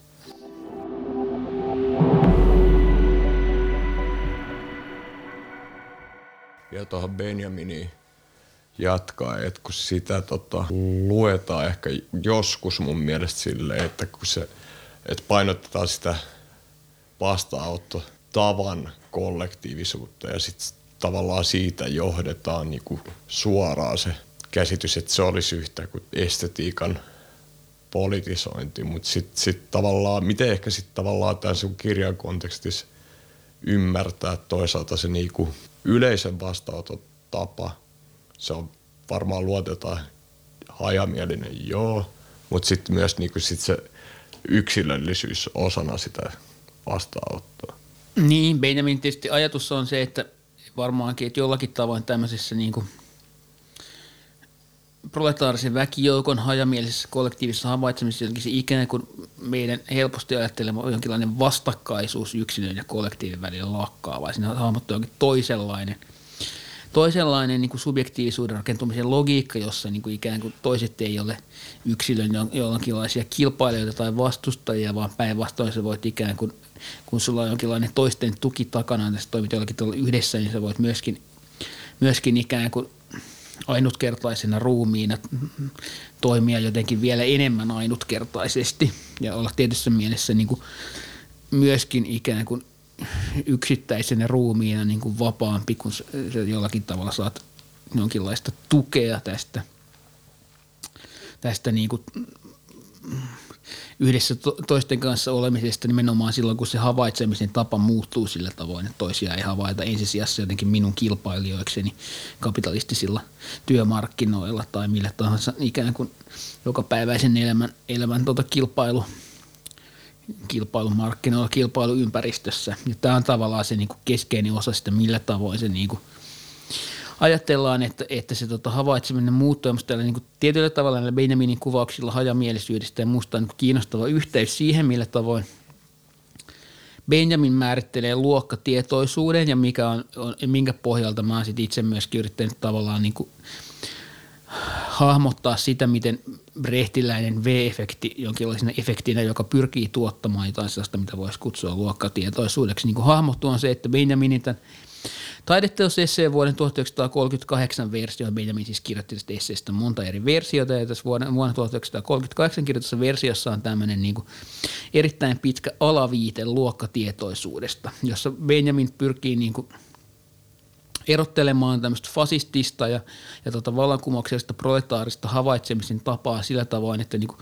fasismi, fasismi hallit, niin kuin hahmottaa kaikki ihmisjoukot jotain ikään kuin semmoisena tiiviinä massana, joka siellä niin kuin kokoontuu torille kyyryssä kuuntelemaan jotakin johtajan puhetta. Ja, ja tota, kohdistaa aina huomionsa johonkin yhteen niin kuin yksilölliseen, konkreettiseen viholliseen, jonka vihaamiseen niin kuin sidotaan kaikki voimat, että tuolla toi juutalainen on niin kuin syypää kaikkeen tai, tai tota, välillä tietyssä – tietyssä vasemmistolaisessa keskustelussa Suomessa se, niin Nalle Valruus on tuolla, että jumalauta Nalle Valruusi vaaleanpunainen klubitakki, kunhan me saataisiin niin se revittyä siltä päältä ja se niin hirtettyä, niin, niin tota, uusi liberalismi olisi kukistettu. Ja, ja tavallaan Benjamin idea, että luokkatietoisuus on pikemminkin semmoista, tapa, niin semmoista tietynlaista niin kuin etäisyyden ottamista tällaiseen niin kuin porvarilliseen ja fasistiseen yksilökeskeiseen havaitsemistapaan. Et, et kun me aletaan jollakin tavalla niin kuin – jonkinlaisena kollektiivisena joukkona yht, niin kuin ikään kuin jonkinlaisen tietyn yhteisen jakavana subjektiivisuutena hahmottaa yhteiskunnallisia suhteita niin kuin yksittäisten ihmisten toimijoiden takana. Aletaan nähdä, että, että täällä toimii jotakin tietynlaisia yhteiskunnallisia suhteita, että meidän yhteiskunnalliset suhteet on järjestetty sillä tavalla, että meidän taloudellisen tuotannon päämääränä on aina pääoman arvonlisäys riippumatta yksittäistä henkilöistä – me pystytään myöskin konkreettisissa tilanteissa tavallaan niin kuin ruumiillinen toimintakyky jos, jossain mielessä kasvaa siitä, kun me ei enää sidota niitä voimia siihen, että me vaan siellä niin kuin vesurikädessä väijytään alle vaaruus ja tuolla UPM pääkonttorin edessä. Että ja tota, keskitetään kaikki voimat siihen, niin me ei oikeastaan saada yhtään mitään aikaa. Päinvastoin, kun pystyy jollakin tavalla katsoa, että no ei se nyt ole tuo yksi Nalle Valruus, vaan täällä on tällainen yhteiskunnallinen suhde taustalla ja me pitäisi jotenkin pyrkiä muuttamaan sitä, niin se myöskin vapauttaa tavallaan ruumiin voimat. Se vähän niin kuin ottaa etäisyyttä ja vähän rentoutua ja vetää niin kuin selän suoraan, eikä vaan niin kuin kyyristellä siellä se tota, joku ase kädessä vainoamassa – konkreettista vihollista, joka yleensä aina myöskin sitten nopeasti kääntyy tästä pahasta pankkiirista joksikin etnisiä ominaispiirteitä saavaksi hahmoksi tai jotain muuta. Muuta, että, se niin kuin luokkatietoisuus tarkoittaa nimenomaan tämmöistä niin kuin kapitalismin keskeisten valtasuhteiden havaitsemista, joka sitten samalla johtaa, johtaa siihen, mitä Benjamin kuvaa niin kuin proletaaristen massojen jonkinlaiseksi lukosta avautumiseksi, auflockerung. Kun, kun sä alat hahmottaa näitä valtasuhteita – ja, ja tota, et enää kiinnitä huomiota siihen yksittäiseen konkreettiseen viholliseen. Jos sä alat niin avaa, sun lihakset alkaa rentoutua, sun jumit purkautuu. Ja, sillä, ja tällä voi ajatella ihan niin kuin jokapäiväisen elämän kannalta myöskin suoraan ikään kuin myönteisiä tavallaan vastarinnan tekemisen kyvyn kasvamisen mahdollisuuksia. Ruumis rentoutuu Sama, hyvin samalla tavoin kuin Benjamin tavallaan niin kuin kuvaa hajamielistyyttä ja elokuvan tai niin kuin arkkitehtuurin havainnointia siltä, että jotenkin kun ei niin kuin koko ajan kiinnitä huomiota – sillä tavalla kaikkeen niin kuin vastaan tulevaan, niin jollakin tavalla vapaudutaan muistamaan oma ruumiinsa, sen niin kuin halut ja tarpeet, tarpeet nimenomaan semmoisessa niin kuin hajamielisessä havainnoinnissa. Jos mä nyt muistan oikein tämän kuuluisa alaviitteen, tai en mä tiedä kuuluisa ja kuuluisa, mutta siis tota, muistaakseni alaviite numero kuusi vielä tässä. Tota, mutta sä oot itse mm. suomentanut. Joo, mä oon suomentanut sen, joo. Mm nimellä luokkatietoisuudesta löytyy kokoelmasta keskuspuisto. Öö, Mutta tavallaan tämä mun mielestä on tärkeää, kun ajatellaan niinku sit vaikka Benjaminin suhdetta Marksiin, että et tota, muistaakseen Benjaminkin puhuu kuitenkin niinku luokka- tai yhteiskuntaruumiista, mutta tavallaan niinku just se, että eh, ehkä se pointsi just tosiaan, että, että että yksilöllisyyden ja massan välinen erottelu lakkaa, mutta se muodostelma on kuitenkin jollain metaforisesti jollain lailla mm. ruumiin kaltainen. Niin, no mä, mä en tiedä missä mä Benjamin, mutta se nimenomaan siihen se viittaa tässä samassa alaviitteessä, että tässä niinku, luokkatietoisuuden myötä niinku se ikään kuin tämmöinen negatiivinen vastakkaisuus yksilön ja massan tai kollektiivin välillä lakkaa ja päinvastoin niin aletaan hahmottaa ikään kuin toisten tai jonkin yhteisen läsnäolon jonain niin kuin yksilöllisyyden vapaata kehitystä lainatakseni Marxin termiä, jolta Marx käyttää itse asiassa oikeastaan ainoana kommunismin määritelmänä myöhäisissä teoksissaan. Nimenomaan avaa tämä niin kuin tuotantovälineiden yhteistäminen ja ylipäätään niin kuin ikään kuin jonkinlaisten vapaiden kollektiivisen toiminnan muotojen luominen on se, joka avaa nimenomaan oikeastaan ainoana mahdollisuutena tien tälle yksilöllisyyksien vapaalle kehitykselle. Y- yksilöllisyydestä päästään ehkä öö, nykyisiin esityksen muotoihin. Tota, monta kertaa riamua aiheuttanut tota, tota, vertaus sun kirjasta. Vertaat osallistavaa esitystä Ikea-huonekalujen purkamiseen. Tota, mistä kumpuaa sun epäluulo tota, osallistava esityksen mahdollisuuksiin? Niin, musta se vaan, niin kuin, siis tämä nyt on tietysti epäluulo, joka on myöskin sieltä osallistavan taiteen perinteessä niin kuin vanha. Että sitten on aina mietitty, että mikä tämä niin osallistamisen pointti on. Tämä näkyy jostakin Judith Malinainen ja Living Theatren niin ajoista asti, ne on miettinyt, että miksi, millä tavalla, että mitä se niin oikea yleisön osallistaminen ja muu niin oikeastaan olisi. Ja, ja tämä nyt on tavallaan, että ensinnäkin mä hahmotan sitä nimenomaan sieltä tavalla tuotantosuhteiden äh, niin kuin muuttumisen, kapitalismin muutosten näkökulmasta, että jos meidän niin kuin, työn ja tuot, meidän niin kuin ikään kuin lisäarvoa tuottavan työn ja alistetun työn keskeinen muoto on koko ajan nimenomaan sitä, että osallistuu, että sun pitää osallistua kaikkeen – pitää koko ajan olla niin osallistumassa. Ja kaikkein pahinta, mitä tuolla seuraat julkista keskustelua, niin osallistumattomuus on se niin suunnilleen kauheinta, että se kaikki, jotka ei niin koko ajan osallistumassa tähän meidän niin erilaiseen tuota kommunikaatioon ja lisäarvon tuotantoon, niin on varmaan jotain syrjäytyneitä juoppoja, jotka niin pitää sieltä heti pelastaa. Että se, se niin kuin ikään kuin vallan käsky numero yksi on, että sinun pitää osallistua. Ja sun pitää olla koko ajan osallistumassa niin työpaikalla johonkin ääliömäisiin palavereihin, sun pitää olla osallistumassa tota, kansallishengen synnytystalkoisiin ja sun pitää olla osallistumassa eh, niin kuin kansakunnan kilpailukyvyn ylläpitämiseen ja huoltosuhteen. Sun pitää olla osallistumassa, kun se menet ostaa huonekaluja. Sitten kun sun pitää osallistua niiden kasaamiseen, sitten haluaa maksaa niistä ihan helvetin paljon, mihin sulla ei ole varaa, kun niin kuin palkka on paska. Niin mi- mitä niin kuin ikään kuin vallankumouksellista siinä sitten olisi, että sä nyt saat vielä osallistua siellä esityksessäkin. Että jos se aikanaan niin jotenkin saatettiin ajatella tässä niin kokeellisen esitystaiteen piirissä, että meillä on olemassa tämmöinen ikään kuin hierarkinen jako niin kuin eri yhteiskuntaluokkiin, josta kaikki osallisuus on keskittynyt niin kuin yhden yhteiskuntaluokan ikään kuin omistavan luokan käsiin. Ja toiset on jollakin tavalla niin kuin, niillä ei ole oikeutta osallistua vaikka taiteen tuotantoprosesseihin, niin nykyään se tilanne on musta vaan niin, kuin niin täysin muuttunut, että, että koko ajan kaikki yritetään pakottaa niin kuin osallistumaan ihan kaikkeen ja pistämään itsensä likoon sinne niin kuin osallistua Googlen algoritmien ylläpitämiseen osallistua Amazonin tota, niin kuin lukijapalautteen kirjoittamiseen, jotta Amazon tietää, mitä kannattaa kenellekin. Saat koko ajan osallistua. Jokainen sun, kun sä netissä surffaat jotain, sä osallistut tuottamaan jotain informaatiota siitä, että, että sulle osataan sitten tota, markkinoida sitä samaa. Että aina kun sä käyt, satut käymään jossain jonkun kaupan sivulla, niin saman tien sun niin sähköpostiin tai johonkin someen tulee minuutin päästä joku, että kiitos kun kävit sivuillamme, että huomasimme, että katsoit tätä tuotetta sä saat siihen koko ajan osallistua. Et mikä siinä osallistumisessa nyt sitten olisi vallankumouksellista ihan pelkästään. Et jollakin tavalla pitää edes niinku miettiä, ja, ja nämä on tavallaan niinku tietyssä mielessä vanhoja kysymyksiä, joita nämä taiteilijat on pohtinut 60-luvulta asti, että niinku, et, et jotta se jotenkin eh, antaisi jotain oikeasti myös niille katsojille, niin pitää miettiä niitä osallistumisen muotoja, että muuten se jää tämmöiseksi samantyyppiseksi niin kuin crowdsourcing – tuotantomalliksi. Aika paljon niin osallistavissa esityksissä, mitä nykyäänkin sitten tehdään tämmöisen niin kuin vanhan ikään kuin avantgarde-taiteen kaavojen mukaan, niin ne on sitten jotain semmoisia, että yleisö, niin kuin, okei okay, vieläkin välillä näkee tämmöisiä niin kuin vanhoja, että heitetään tota tomaatteja yle, yleisöön tai jotain muuta, muuta. mutta sekin, jää, sekin on vähän sellaista pelleilyä, kun tiedetään minkälaisia on nykyään niin kuin esitystaiteen vastaanottokontekstit, että, että mä voin niin kuin ymmärtää tämän tämmöisen provokaation jollain tasolla vielä niin kuin sen tyyppisissä konteksteissa, kun meidän tuota kuuluisa niin kuin Stravinskin kevätuurin ensi-ilta, jossa siellä on niin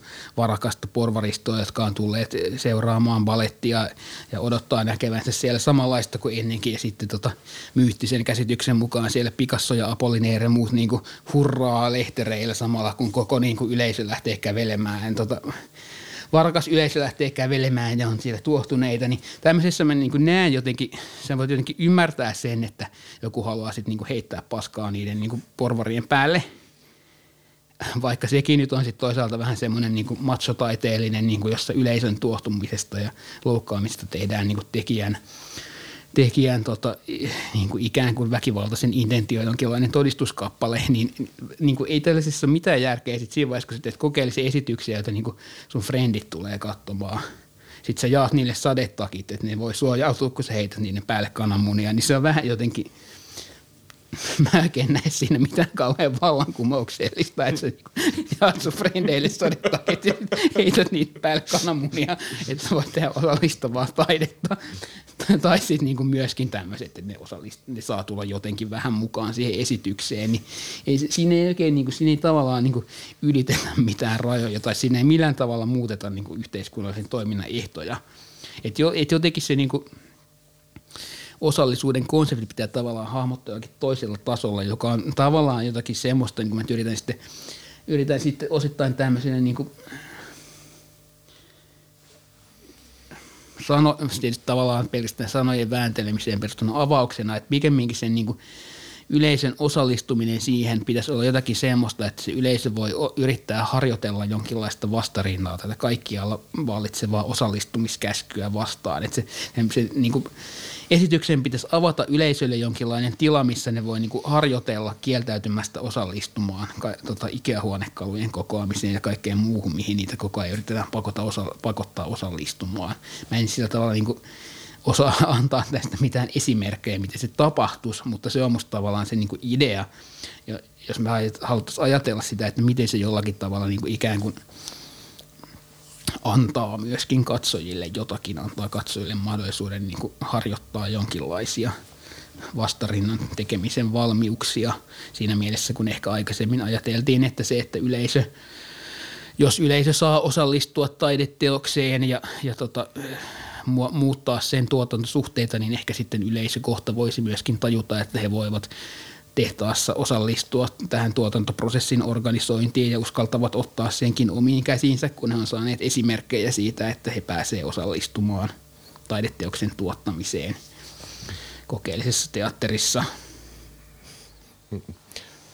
Tuon pitkän vastauksen jälkeen mä en ainakaan oleta, että sä osallistut enää yksikään tota, tutkijaliitto pikkujouluihin, mutta tota, ö, Se, ehkä tuosta päästään niinku sellaiseen ajatukseen, mitä mä mietin ää, tätä lukiossa. No mä en ole mikään niinku sinänsä teatteritieteen spesialisti, mutta tota, mm, mitä taiteiden tutkimuksen saralla aiheeseen liittyen niin koskee just niin sanottu Hans Ties Lehmanin ajatusta draaman jälkeisestä teatterissa, jossa niin painotetaan tekstin suhdetta näyttämään muiden tekijöiden, vaikkapa just valaisun tai näyttelijöiden ruumiin liikkeen, minkä liian kanssa niin kuin, et tavallaan tasapuoli, tai siis että sit, et sitä, et sitä arvotetaan niinku ihan yhtä vastaavana tekijänä, että teksti ei ole mitenkään niinku esitystä määrittävä elementti, niin musta jotenkin tätä lukiosta tuli semmoinen käppi, mitä sä puhut vaikka niinku Brehtin ajatuksista esityksen esityksellisyydestä ja sitten tavallaan, että, että on niinku selkeä goali osoittaa niinku näytelmän yhteys yhteiskunnallisiin suhteisiin. Niin kyllä mun mielestä Brehtiä voi jotenkin tulkita myös sillä lailla, että, että se ei ole mun mielestä kovin kaukana edes ajatuksesta draamajälkeisestä teatterista. Ei tietysti siis niin kuin tavallaan, kun me puhuttiin tästä, että, että Brecht tavallaan hylkää sen draaman niin kuin perinteisessä mielessä tämmöisenä yksilöpsykologisen toiminnan kaarena, niin tietysti Brecht nimenomaan korostaa sitä, että, että esityksessä keskeistä on, on tota nimenomaan tämä esityksen kaikkien elementtien yksilöllisyyden vapaa kehitys tietyssä mielessä. Ja Brecht nimenomaan, kuten Benjamin kirjoittaa, esityksessä pyrkii kiinnittämään huomion draaman sijasta näyttämöön. Kaikkiin eri näyttämön elementteihin, joita on tietysti näyttelijän ruumiillisuus ja nämä eleet, kestukset sekä tietysti lavastuksen, valaistuksen, puvustuksen, hatun valinnan tota, niin kuin ikään kuin itsenäinen osuus tässä, tässä tota, siitä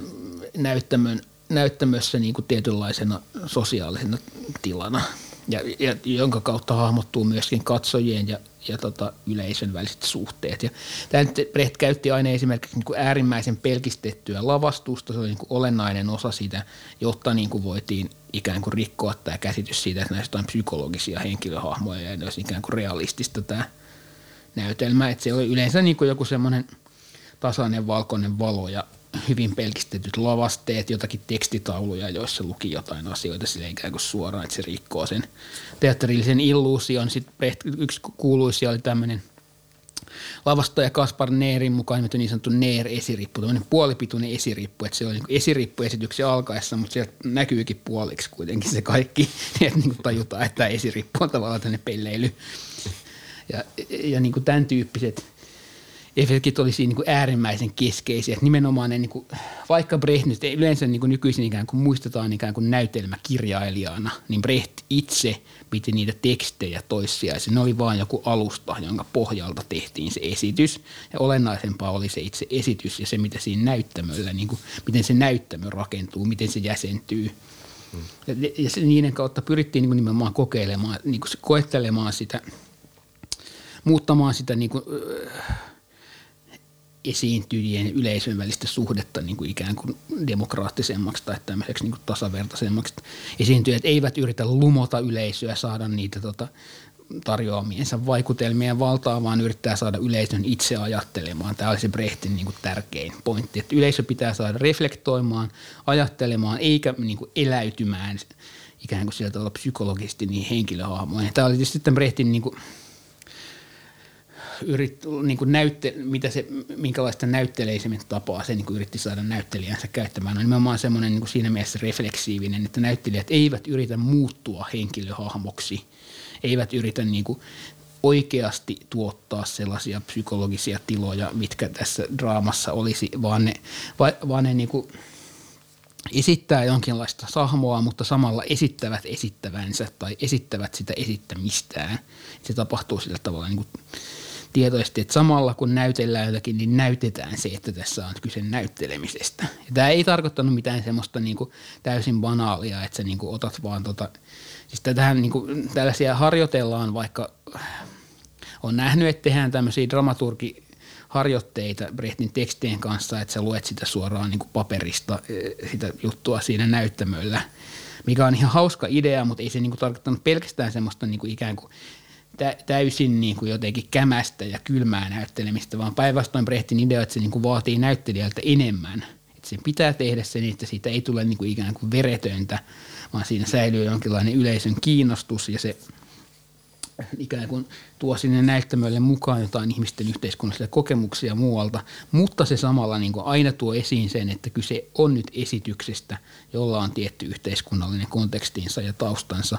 Kyse on henkilöhahmoista, joiden vaikuttimia eivät ohjaa pelkästään draaman sisältä tulevat psykologiset motiivit, vaan joita ohjaa niin kuin yhteiskunnalliset motiivit, jotka rinnastuu niihin toiminnan motiiveihin, joita katsoja näkee jatkuvasti oman elämänsä yhteiskunnallisessa jokapäiväisessä ympäristössä. Minusta oli hauska, että sanoit tuon kylmyys, koska se on ehkä niin kuin jollain lailla yksi tapa kanssa lähestyä vaikka vieraantumisefektiä. Että no se on tietysti vieraantumisefektiä. Tietysti niin kuin monet elokuvaajat on, on innoittunut tosi paljon Brehtin näistä käsitteistä ja paljon tämmöisissä klassisissa niin kuin 60-luvun brehtiläisissä elokuvissa, niin kuin jossakin Godardin Viiversa Vii tai tuota, Fassbinderin Katselmaher, niin ne on aika semmoisia niin ne rakentuu semmoisen tietynlaisen, niin kuin, että yritetään välttää emotionaalista kaltaistumista ja tehdään niin kuin tietoisesti semmoista jotenkin kylmältä vaikuttavaa elokuvaa. Mä en tarkoita, että tämä ei ole musta, yksi ton kirjan ehkä semmoinen, niin kuin, kun mä itse sitä luin, niin yksi asia, mikä, niin kuin väärä vaikutelma, mikä siitä saattaa tulla, on se, että mä jotenkin kritisoisin Godardin elokuvia. Sitten mä en nyt lainkaan tehdä, musta Godard on yksi kaikkein merkittävimpiä ja parhaita elokuvaohjaajista, mitä pidän, mutta, mutta niin kuin Godardin – 60-luvun elokuvat, kun niitä näyttää nykyopiskelijoille, ne on niiden mielestä hirveän kuivia. Ja sitten sit tuohon on päätynyt semmoista niinku luentotyyppistä niinku luennoilta tulleita heittoja, että ei kaikki brehtiläiset vieraantumisefektit ole näin kuivia tai jotain muita, muita joista saattaa välillä tulla sen vaikutelma, kun siinä niin kritisoitaisiin Godardia, vaikka sitä mä en missään nimessä niin tarkoita, tarkoita ollenkaan. Mutta niin et tietysti niin se ei välttämättä, Brecht itse painottaa, että sen ei pidä niin estää tunteiden muodostumista, vaan pitää niin siirtää tavallaan – sitä, minkälaisia tunteita käsittelee ja mitkä asiat on niitä tunteita herättävät. Brecht niin sanoo, että hänen mielestään niin kuin ihmisten äh, tota, nimenomaan liittyen tähän kysymykseen taiteen tekniikasta, että nimenomaan niin kuin uudenlaisten taiteellisten tekniikoiden kehittäminen, jonka kautta tuodaan esiin niin kuin ihmisen kykyä muuttaa tuotantovälineitä, tietyssä mielessä tehdä historiaa, luoda jotain uutta, tuodaan, niin kuin, se, kun se tuodaan näyttämölle, niin tällaiset asiat synnyttää tunteita – ne, ne synnyttää niin kuin uudenlaisia tunteita ja käsitellään tunteita eri tavalla. Pyrkimys ei ole millään tavalla olla kylmää. Ja tietysti on olemassa paljon, paljon tota Brechtin tai muissa niin kuin, esityksissä tehdään vieraannuttusefektejä tavalla, jotka voi olla aivan hillittömiä, ei se ole mitään kuivaa välttämättä, eikä siihen pyritä. Godardinkin monissa muissa elokuvissa, niin kuin Pierre Fuussa, niin se ei todellakaan ole niin kuin mitään semmoista kuivaa ja kylmää etäännyttämistä. Hmm. Sinähän se on melkein viidettä Niin, se on nimenomaan. Mm-hmm. Tota, mutta ehkä se, ehkä se kylmyys myös niin kuin se yleisö kannalta, että sä nostat kirjassa nimenomaan keskeisesti tulkinnassa irona vaikka niinku – Marksin ajatukseen työstä vieraantumisen, niin vieraantuminen myös niin kuin yleisön kannalta hyveenä. Sikäli kun mä ehkä ymmärrän, niin Benjaminin tuotannossa niin kuin vaikka joku shokki, tietynlaisen, niin kuin, miten mä sanoisin, musta on väärin sanoa kokemus, mutta siis tavallaan se shokkivaikutus, mikä niin työläisellä liukuhihnalla, niin miten miten tavallaan se vieraantuminen, jos, jos se rinnastaa vaikka affektiteoriaa, niin miten niin kuin sitä tavallaan, miten ymmärtää niin kuin sitä samankaltaisuutta? Siis vai, vai pitääkö se nimenomaan ajatella just jonkun katkoksen kautta? Ehkä tietysti myös katkokseen sen niin suhtautumisen tavan muuttaminen. Tietysti ensinnäkin, tietysti, jos puhut, niin ajattelee vieraantumista niin kuin tietyn marksis, perinteisen marksismin käsitteen, niin sana, miten nuori Marx tai, tai tuota, Lukács ja muut käyttää, on Entfremdung. Ja, ja tota Brecht käyttää tietysti, kun se puhuu vieraannuttamisesta ja vieraan efektistä, se käyttää tietoisesti etuliitteeltään toista sanaa entfremdung. Entfremdung on nimenomaan, se ei ole niin negatiivinen asia, että sä joudut eroon oman työstuloksista tai, tai sä vieraannut ihmisen lajityypillisestä olemuksesta, vaan se on nimenomaan niin positiivista, että sä niin otat etäisyyttä, vieraannutat tai – Esa Kirkkopelto on ehdottanut, että termi pitäisi käyttää, kääntää minulle outouttamiseksi, mikä on tietysti mielessä niin kuin hyvä siinä mielessä, että se, tota, että se kuvaa sitä, että miten sä alat katsoa, että jotkut asiat, mitä sun ympärillä tapahtuu, on nyt toinen jotain niin kuin ihan outoa, että miten asiat voi olla näin. Toisaalta siihen sanaan musta liittyy semmoinen Freudin ja Unheimlichin kaiku, joka niin kuin ei ole musta niin kuin paikallaan, koska kyse ei ole mistään sen tyyppisestä asiasta, mutta niin kuin – että se niin kuin, jos mä niin kuin jonkun affekti, affektien tai jonkun semmoisten kannalta, niin tietysti niin kuin vieraantumisen ajatukseen liittyy niin kuin nimenomaan semmoinen kokemus niin kuin siitä, että, että kun ollaan, joudutaan eroon oman työn tuloksista, niin, niin se tota, siinä tietysti toimintakyky vähenee, koska joudutaan tietynlaisten niin kuin negatiivisten affektien – valtaan. Ja, ja sitten tämmöinen vieraantumisteoria ehkä niin kuin Lukatsilla tai Marksilla tai muilla se nojautuu vähän semmoiseen niin messiaaniseen käsitykseen. Sitten kun kaikki menee niin kuin ihan perseelteen, niin sit sieltä on niin kuin pakko tulla vallankumousta. Tämän, vieraan, tämän täydellisen, kaikkien täydellisen vieraantumisen on pakko johtaa jotenkin negaation negaation kautta sitten paluuseen takaisin ihmisolemukseen. Ja tavallaan niin kuin affektien tasolla siinä sitä ei oikeastaan sillä tavalla niin kuin mitenkään määritellä, koska siinä ei ole kyse enää näiden varsinaisesti näiden vieraantuneiden ihmisten niin kuin affektiivisista kokemuksista tai affektien kautta hahmottuvasta voiman ja kyvyn niin kuin muutoksista muutoksista, kun sitten taas niin kuin mitä mä ajattelin, miten mä tulkitsin sitä vieraannuttamisefektiä ja myöskin sitten tiettyjä niin kuin Benjaminin ajatuksia just tästä hajamielisyydestä ja, ja tota tottumisesta uudenlaisiin ympäristöihin, kuten jatkuviin sokkeihin ja muihin. On nimenomaan, että se on niin kuin, siinä on, on tavallaan niin kuin, se rakentuu siihen, että, että nämä kokemukset synnyttää jonkinlaisia positiivisia affekteja Spinozan mielessä, jossa positiiviset affektit, ilo on nimenomaan niin oman ruumiillisen toimintakyvyn lisääntymistä. Ja yksi tietysti keskeinen, keskeinen negatiivinen affekti, jota Spinoza vastustaa, jota Benjamin kirjoituksissa ja myöskin Brecht vastustaa, on toivo – et niin kauan kuin me elätellään toivoa, että, että tota, kyllä kunhan me nyt vähän odotetaan, niin ihan kohta tota, asetelmat kääntyy ja demarit voittaa vaaleissa ja sitten kyllä kaikki muuttuu paremmaksi. Tai, tota, niin, et kyllähän Jumala pitää huolen pienistä linnuista. Et, et ei me, ei me, kyllä, kyllä kaikki varmasti muuttuu paremmaksi. Niin kuin meillä on niin kuin toivoa, niin niin kauan me voidaan niin kuin luottaa siihen, että joku, joku hoitaa, kyllä kohta tota Sanna hoitaa tämän kaiken. Niin, niin meidän ei tarvitse tehdä mitään itse. Me voidaan vaan niin kuin passivoitua siihen, kiinnittyä siihen toivoon. Pinotsa sanoi, että toivossa niin kuin sidotaan voimat johonkin sellaiseen, mille ei oikeasti itse voida mitään. Ja, ja tota, niin kuin, se, miksi toivo on Spinozan mielestä negatiivinen affekti, että siinä niin kuin kiinnität voimasi johonkin, mille sä et, mitä sä et oikeasti itse pysty muuttamaan. Ja sen takia se niin kuin vähentää sun kykyä toimia.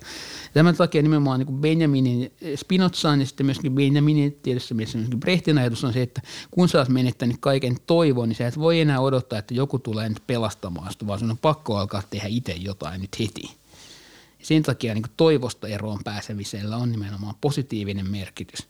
Ja, ja niin kuin vieraannuttaminen – ne vieraannuttamisefektit, mitä just Brecht pyrkii niin kuin tekemään, niin niissä keskeinen yksi piirre on nimenomaan se, että, että yritetään niin kuin saada meidät pääsemään eroon tämmöisistä negatiivisista affekteista, kuten nyt niin kuin yksi on tietysti toivo, mutta toinen on sitten vaikka joku tämmöinen niin kuin ikään kuin yksilöllinen kunnianhimo tai kateus tai joku muu, että me niin kuin kauheasti sidotaan voimat siihen, että mun pitää nyt menestyä paremmin kuin toi tyyppi tuossa. Ja tämä mä, mä nyt niin kuin minä olen vastuullinen yksilö, jonka vastuulla on huolehtia omasta toimeentulostani ja jota tehdä se osoittaa kilpailemalla, että olen, olen paljon parempi kuin tuota, tuo ja tuo ja tuo niin kuin tässä työssä tai jonain.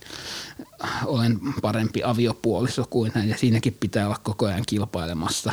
Ja, ja sillä tavalla niin kuin syntyy tämmöisiä negatiivisia affekteja. Ja se, miten niin kuin nämä vieraannuttamisefektit niin kuin pyrkii tekemään on se, että näyttää, että, täl, että niin kuin, nämä tietynlaiset tunteet syntyy eri tietynlaisissa niin kuin ikään kuin yhteiskunnallisista tilanteista ja konteksteista ja muista. Ja yritetään saada sillä tavalla niin kuin muuttamaan sitä havaitsemisen tapaa, että, että vähän niin kuin, että eikö se nyt ole ihan niin kuin omituista, että sä nyt vaan koko ajan oot kilpailemassa tuon sun parhaas kaveris kanssa kaikista, kun tuolla niin kuin joku suuryritykset vie tosiasiassa kaiken niin kuin tuoton teidän molempien niin kuin tekemästä työstä – et sillä tavalla niin kuin nimenomaan purkaa tällaisia negatiivisia toimintakykyjä vähentäviä affekteja. Päinvastoin lisätä, niin kiinnittää huomiot siihen, miten sä ehkä jotenkin itse voisit muuttaa, jos sä alkaisit toimia yhdessä toisten kanssa niiden yhteiskunnallisen toiminnan ehtojen muuttamiseksi konkreettisella tavallaan joka päivä sen elämän suhteiden tasolla. Brechtillä on niin kuin hirveän hauska – Brechtin, Brechtin yksi tämmöinen niin kuin ikään kuin vähän teoreettisempi teos on tällainen muinaiskiinalaisten viisauksien muotoon kirjoitettu meti. Meti tota, viisi, mikä sen alaotsikko nyt on, on tota, niin siinä niin kuin on tämmöinen, jossa nämä hahmot on tämmöisiä Brechtin ja sen tota, niin kuin kavereitten tai sitten Marksin ja Leninin ja muiden niin kuin alter egoja ja, ja yksi kohtaus siinä on tämmöinen, jossa – jossa tämä tota, laituu, joka ilmeisesti viittaa Brehtin äh, rakastaja Ruth Berlauhun, tulee tämän tota, ikään kuin Brecht-hahmon äh, tota, luokseen ja sanoo sille jotenkin tälle, että haluan – oppia osallistumaan työläisten taisteluun. Sitten Brecht sanoi silleen, että no niin, no istu alas ja ota nyt hyvä asento, että istut sä nyt hyvin. Ja sitten se, sit se on niin kauhean lä, no, lä, närkästynyt tämä laitu, että en mä tullut tänne niin mitään istumista opetella. Mä tulin tänne, mä haluan osallistua proletariaatin vallankumoukseen. Ja, ja sitten Brecht sanoi, no niin, no, sit sun pitää ensin ottaa hyvä asento ja istua hyvin, että – ja sitten laitoin, miten niin? Ja sitten että, että jos et sä nyt halua niin istua hyvin ja nauttia elämästä, niin mitä varten sä nyt sitten oikein haluat taistella? Ja, ja myöskin samalla se sanoi, että, että niin kuin, miten sä nyt sitten voisit taistella. Et jotenkin sun pitää niin kuin, oppia nauttimaan siitä elämästä ja ottaa paras asento kaikissa tilanteissa, jotta sulla voi olla jotain niin kuin, kykyä myöskin taistella. Ja että sen pitää lähteä niin kuin, siitä kaikkein lähimpien – yhteiskunnallisten suhteiden muuttamisesta ja siitä, että sä nyt haluat niin nauttia elämästä tässä ja nyt, eikä siitä, että sulla on joku epämääräinen ideologia päässä, mitä sä haluat päästä kannattamaan ja jonka voittoa hamassa tulevaisuudessa sä ehkä toivot ja elättelet jotakin muuta. Että se on siitä myös kirjan nimi vallankumouksen asennot itse asiassa tulee nimenomaan. Että kyse on nyt siitä, että sun pitää oppia jotenkin ottamaan paras asento, mistä sä pystyt sitten katsomaan asioita jotenkin luokkatietoisesti etäisyyden päästä ja, ja tota, myöskin niin kuin vapauttamaan ruumiin voimat, kun sä et vaan istu huonossa asennossa selkäkyyryssä ja mm. hajoa siihen. Niin se teatterissa takakenossa istuvat tupakkaa polttava katsoja.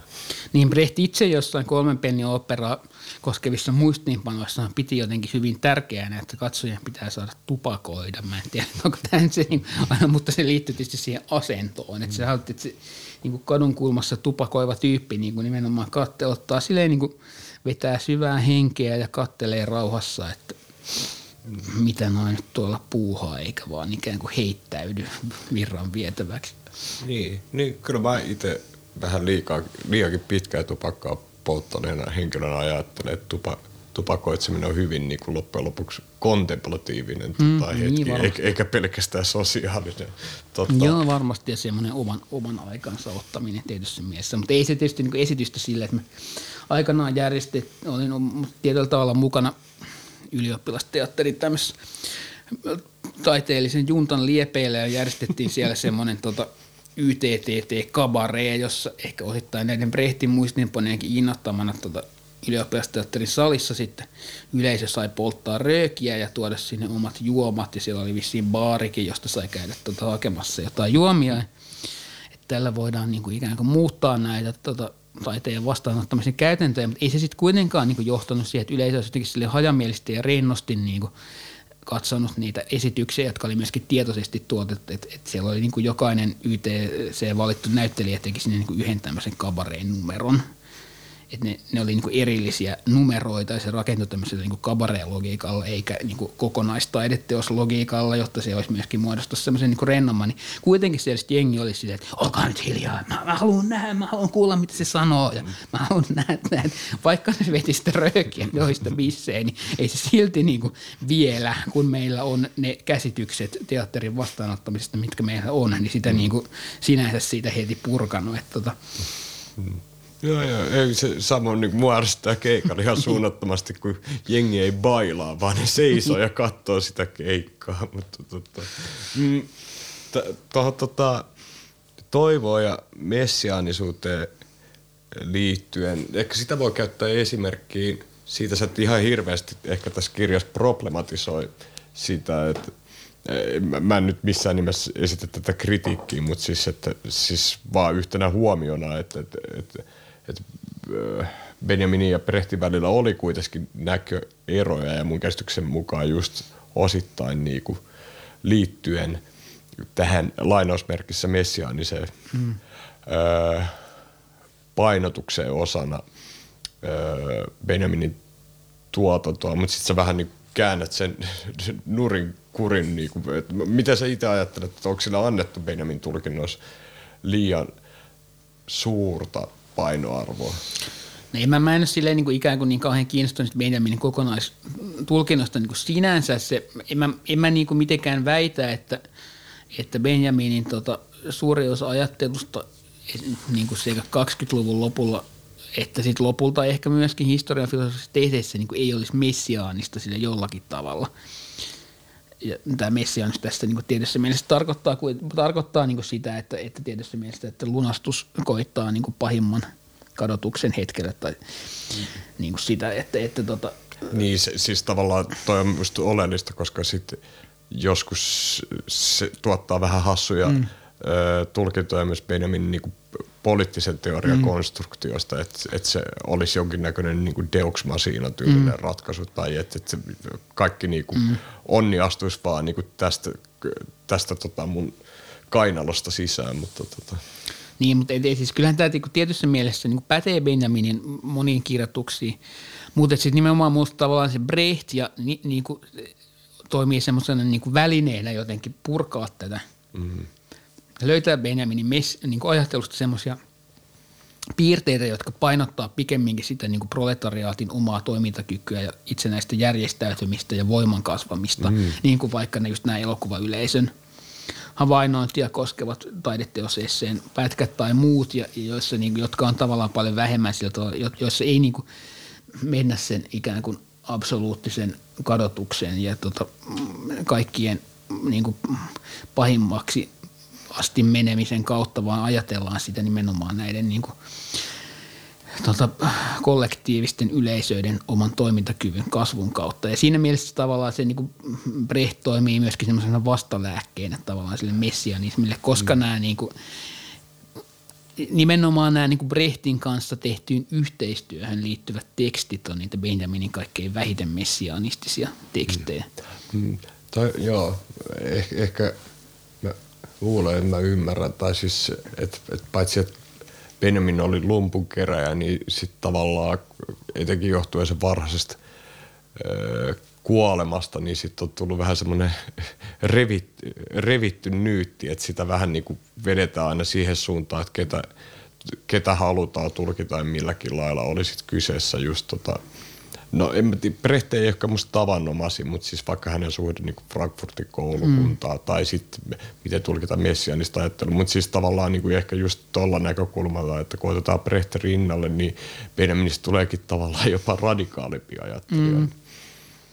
Joo, ja, tietysti, ja myös niin kuin tavallaan nimenomaan, mä itse nimenomaan olen niin kuin aina suhtautunut aika kriittisesti näihin Benjaminin messianistisiin niin kuin juttuihin – sillä, sillä tavalla niin kuin Benjamin ei niin kuin sinänsä ole mikään sellainen ajattelija, johon mä omassa niin kuin työstä jotenkin jomissa jutuissa niin kuin tavalla niin kauheasti suoraan nojautunut, mutta nimenomaan tämä niin kuin Brecht ja nämä tavallaan niin kuin brehtiläisimmät tekstit siinä mielessä, että ne liittyy yhteiseen työhön Brehtin kanssa, niin on niitä kaikkein niin kuin parhaita olmusta niin Benjaminin jutuista. Toki niin kuin siis, että selkeisiä yhteyksiä on esimerkiksi asettuminen suhteessa tähän – realismikiistaa mm. välillä Brecht Lukacs, ää, mitäköhän siitä nyt kuulijoille jotenkin selventäisi, että mistä siinä kiistassa oli kyse. Niin, siis sanotaan, että jos nyt lähti vähän avaa sitä, mikä tämä niin kuin ikään kuin Brecht Lukács tai sosialistisen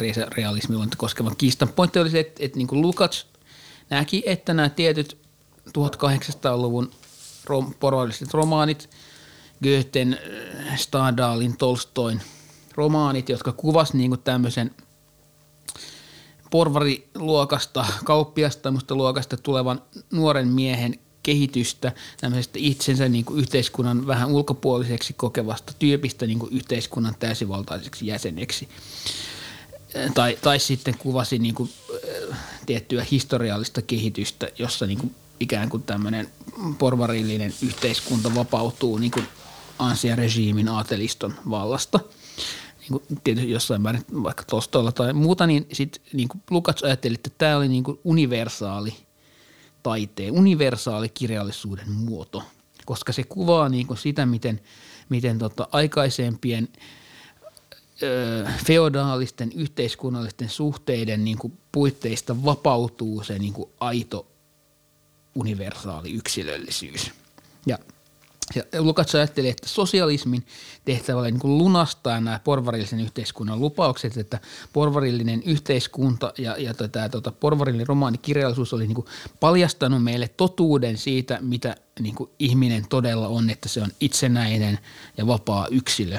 Mutta ne oli niin pettäneet oman lupauksensa, koska ne ei olekaan tehneet kaikista ihmisistä, siis proletaareista, vapaita universaaleja yksilöitä – ja sen takia Lukas ajatteli, että tota sosialistisen kirjallisuuden pitää niin kuin omaksua nämä kertomisen muodot, niin kuin ottaa ne niin kuin suoraan täältä Balsakilta, Goetheltä, Thomas Mannilta, kirjoittaa samanlaisia kehitysromaaneita, mutta niin kuin muut, niin kuin vaihtaa niihin vaan niin kuin sosialistinen sisältö. Ja tämä oli niin kuin ajatus, jonka Brecht ja Benjamin niin kuin tyrmäsi täysin, koska ne ajatteli – että, että niitä niin kuin muotoja tai tekniikoita ei vaan voida ottaa suoraan sieltä sen takia, että ne niin kuin eivät ajatelleet, että porvarillinen itsensä täysin toisista vapaaksi ja itsenäiseksi kuvitteleva yksilö olisi joku universaali subjektiivisuuden muoto, vaan ajatteli, että se on niin kuin kapitalistiselle yhteiskunnalle ominainen subjektin historiallinen muoto – joka on tavallaan tietyssä mielessä ikään kuin myöskin mystifioitu siitä, niin kuin, josta on mystifioitu yhteiskunnallisten suhteiden ja tuotantosuhteiden niin kuin kollektiivisten tekijöiden vaikutus. Sen takia niin kuin ajattelin, että myöskin tämä niin kuin käsitys niin kuin yksilöstä ikään kuin täydellisenä ja, ja universaalinen subjektin muotona, toimijuuden muotona pitää purkaa ja sen takia myöskin niin kuin myöskään ei tietenkään voida sitten käyttää näitä – näitä tota, porvarillisen kehitysromaanin tekniikoita tai, tai muotoja niin kuin valmiina, vaan pitää jollakin tavoin uudistaa tätä. Ja tämä, oli, niin kuin se, tämä oli se tavallaan kiista. Niin, niin se, se, sikäli jos mä ymmärrän oikein, niin Lukaks ajattelee kuitenkin, että se porvarillinen romaani voi jotenkin äh, heijastaessaan käsitystä universaalisubjektista mm. niin kuin myös kommentoida yksilön vapauden mm. ehtoja – mutta sitten ehkä, ehkä tästä tavallaan myös hyvä alleviivata, että, että, että tämä myös linkittyy esteettis-poliittisessa merkit- tai kysymyksessä niin kuin siihen, että miten ymmärtää sosialistinen mm. realismi. Niin, ja Brett kuitenkin sitä ajatteli, Brett niin kuin itse tavallaan niin kuin näki kuitenkin oman aikansa romaanikirjallisuuden kannalta, tai, niin kuin, tai kannalta Brett niin kuin luki Joycea tai luki Alfred Dublinia ja muita tämmöisiä niin kuin Virginia Woolfiakin kai jossain määrin. Ja oli sitä mieltä, että heidän niin kerrontamuotonsa, jotka ha, niin kuin heijasti tämmöistä fragmentaarista kokemusta, oli kuitenkin ikään kuin realistisempia nykyyhteiskunnan kannalta siinä mielessä, että niin kuin, tota, tuommoisesta niin modernissa metropolissa elävien proletaarien kokemus omasta elämästään oli fragmentaarista. Se oli fragmentaarista sillä tavalla kuin Woolfin tai Joycein romaaneissa kuvattiin. Lukács niin ajatteli, että, että tämä oli niin jotenkin joku semmoinen niin harhainen ilmenemismuoto, tämä fragmentaarisuus, että siellä taustalla on kuitenkin joku semmoinen niin täysin selkeä totaliteetti, jonka niin toimintalogiikasta – tota, kommunistisen puolueen intellektuaalit voi päästä selville ja sitten ne voi tämän niin kuin, tietoisuuden sieltä niin kuin, siirtää väkijoukkoihin ja, sen kautta niin kuin, saada ne vallankumouksen puolelle. Mutta Brecht ja Benjamin niin ajatteli tavallaan, koska se niin kuin, vallankumous ei ole sitä, että joku niin kuin massa toteuttaa vallankumouksen puolueen, käsky, puolueen ylhäältä päin tulevasta käskystä, vaan siitä, että ihmisten itse pitäisi tulla vallankumouksellisiksi ja saavuttaa tällaista omaa toimintakykyä ja kollektiivista, niin kuin, kykyä kollektiiviseen itseorganisoitumiseen, niin silloin niin kuin on otettava tosissaan se, minkälainen se niin kuin ihmisten jokapäiväinen kokemus ja sen, sen kokemuksen muodot ovat.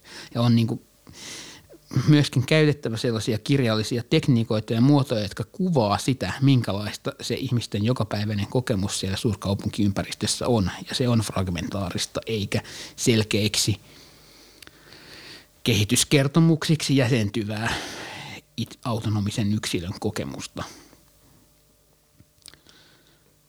Ja, ja niin kuin sen takia nimenomaan myöskin tämä kertomisen muotojen, tekniikoiden niin kuin ikään kuin uudistaminen – niiden kehittäminen edelleen oli jotenkin poliittisesti olennaista. Porvarillisessa ja proletaarisessa kokemuksessa ei, ei niinku, sä, sä teet tämän erottelun ja sä et ää, viittaa mihinkään sosiaaliluokkaa, vaan siihen, tai, taidetta koskevassa kokemuksessa. Tai mikä, miksei sanoisi myöskin niinku ihan missä tahansa arkipäiväisessä elämässä olevassa kokemuksessa siihen – etäisyyteen tai läheisyyteen, jolla on myös ää, aiemmin kun puhuttiin mainitsemasta tota, taideteosessa ja alaviitteessä, niin sen puitteissa luokkotietoisuutta koskeva aspekti. Öö, ehkä nyt väännän niin kuin jotenkin jostain rautalangoista tai, tai, tai en mä oikein tiedä mitä, mutta siis, siis mä en sitä kysymystä, mä sitä väitteen, mutta siis sillä on myös niin kuin esteettinen kysymys.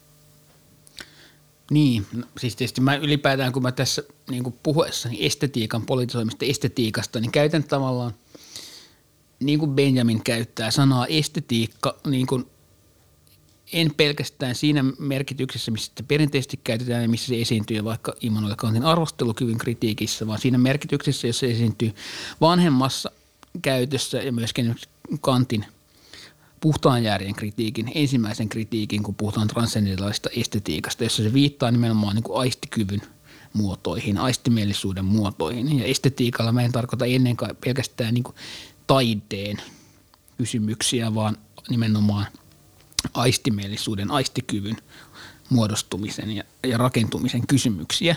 Se estetiikan politisoiminen tarkoittaa nimenomaan niin jokapäiväisen aistimielisuuden historia, niin kuin historiallisuuden osoittamiseen ja, ja tota, muutettavissa olemiseen ja muuttamisen niin kuin kysymyksiä. Ja, ja tota, siinä mielessä kyse on nimenomaan, niin kuin, kun mä puhun proletaarisesta kokemuksesta tai estetiikasta ja porvallisesta estetiikasta tai kokemuksesta, niin kyse on aina tietynlaisesta, niin kuin ennen, se koskee, kysymys koskee ennen kaikkea kokemuksen muotoa tai muodon muotoutumista, topologiaa siinä mielessä, kun sana käytetään niin nykymatematiikassa, jossa kyse on jonkinlaista muotojen muotoutumisprosessin tutkimisesta. Ja se, miten, miten mä niin ajattelen, että miten porvarillinen ja proletaarinen kokemus eroaa toisistaan, niin eroaa ennen kaikkea siinä, mitkä asiat koetaan ainakin meidän sisäisiksi ja intiimeiksi ja mitkä asiat koetaan ainakin ulkopuolisiksi ja niin kuin itseen nähden joko riippumattomiksi tai sitten vaan ylipäätään jotenkin kaukaisiksi – ja mitkä koetaan, ainakin, mitkä koetaan ainakin läheisiksi ja tärkeiksi ja mitkä jotenkin kaukaisiksi ja vieraaksi.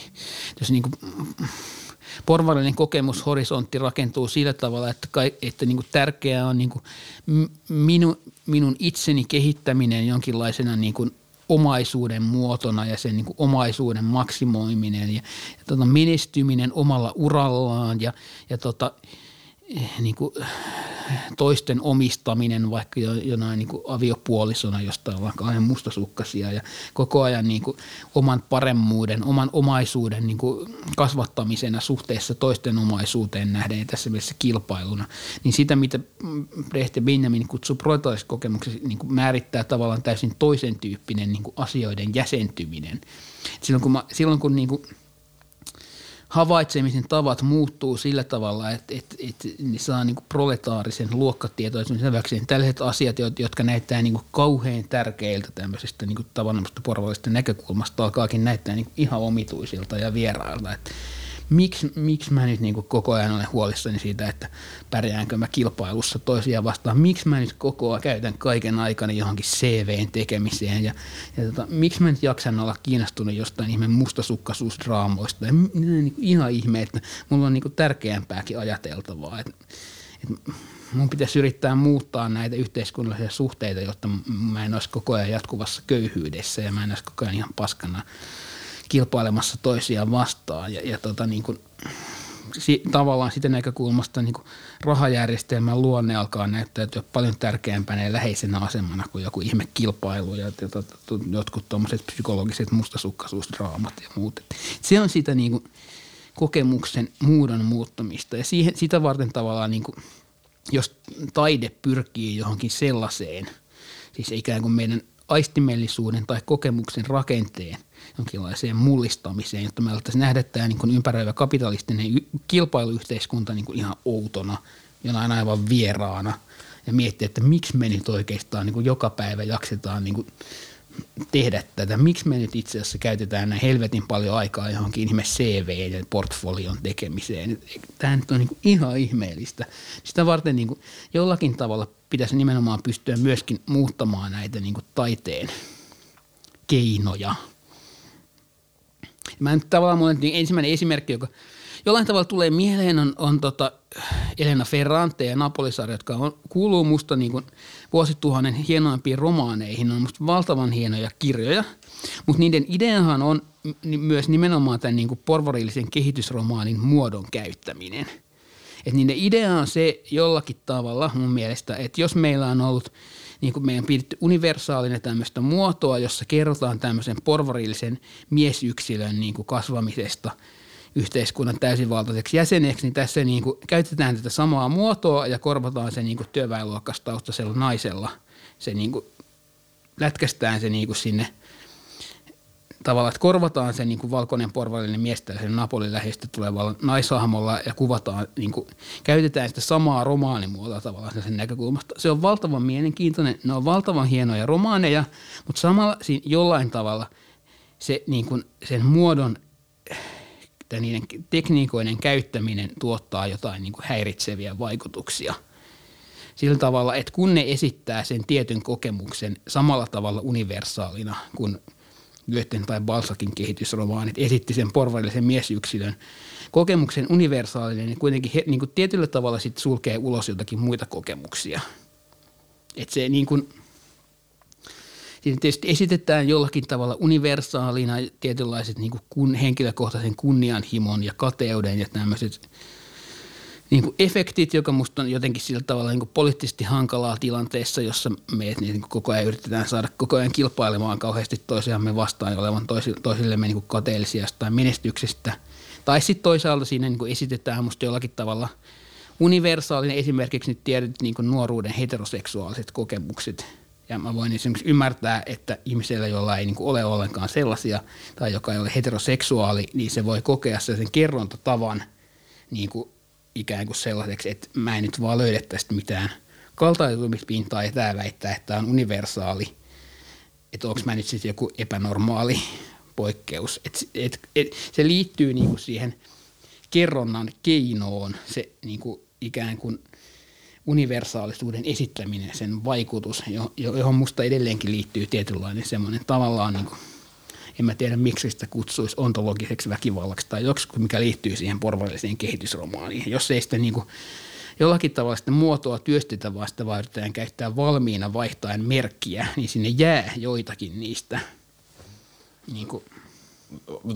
En mä tiedä, ollaanko me siis tavallaan niin kuin, onko, onko meillä joku taipumus siis silleen niin kuin, että me halutaan jonkinnäköisiä niin kuin, mahdollisia universaalia niin. esityksiä romaanissa. Tai siis mä mietin just jotain, niin kuin, puhutaan paljon niin kuin samastumisesta mm. kirjallisuuden yhteydessä, niin siis jotenkin sekin musta voisi viitata siihen. Tai siis silleen, niin kuin, että, että me, sit kun jotenkin tuntuu, että ihmiset arvottaa vielä mm. kirjallisuutta sen mukaan, että, että oliko toi minua vai ei. Niin, niin, niin mutta se on jotenkin se, siis, siis totta kai meillä on se, että, että meillä on ehkä semmoinen niin nostalginen odotus, että me haluttaisiin semmoisia suuria romaaneja, jotka kuvaa jotain universaalina.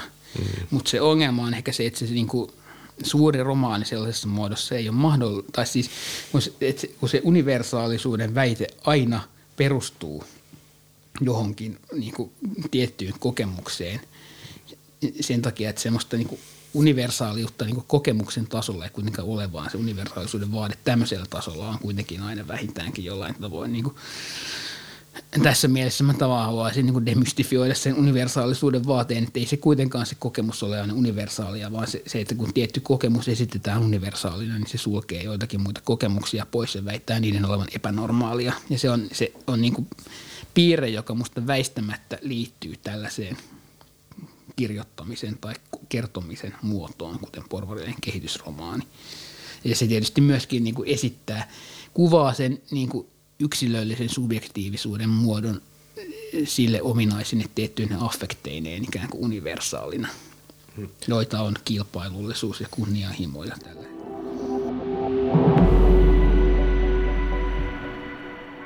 Me ollaan jo monen otteeseen ehkä sivuttu kysymystä tekniikasta ja mitä se Benjaminin ja Brehtin kohdalla on. Mä en missään nimessä väitä, että saisit teknologia tai tekniikka kriittinen, mutta sä et ihan hirveästi ehkä kuitenkaan aseta varauksia sitä kohtaan, niin ehkä tämä oli tietynlaista avoimuutta siis si- siinä mielessä, että, että niin kuin Benjamin ja Brechtkin, niin sä pyrit jotenkin niin kuin, antaa sille myös omanlaisia mahdollisuuksia. Niin, siis tietysti idea on se, että niinku tekniikkaa ei pitäisi niinku lähestyä sillä tavalla niinku hyvänä tai pahana, mm, vaan tarkastella mm. minkälaisiin yhteiskunnallisiin suhteisiin se kytkeytyy. Tällaisesti Benjamin ja Brehtin että ne suhtautuu aina niinku aika sillä tavalla toisin kuin monet muut niinku ikään kuin näiden lähelle yhdistetyt Frankfurtin koulukunnan intellektuaalit, niin kuin Theodor Adorno tai Max Horkheimer, jotka olivat mieltä, että, että tota, radio on kauheaa ja televisio on kauheaa ja elokuva on kauheaa ja jats on kauheaa ja ne tota, rappeuttaa meidän kaiken ajattelun ja aistimisen ja, ja tota, vieraannuttaa meidät universaalista ihmisyydestä, joka on Schönbergin musiikki ja, ja tota, Beckettin kirjat. Beckettiä en halua mitenkään kritisoida, mutta tota, mutta niinku se, että et sit me, me Brecht ajatteli, että näillä uusilla tekniikoilla ja uudenlaisilla niinku taiteellisilla keinoilla, mutta myös konkreettisesti nimenomaan niinku teknologioilla voi olla myöskin positiivisia.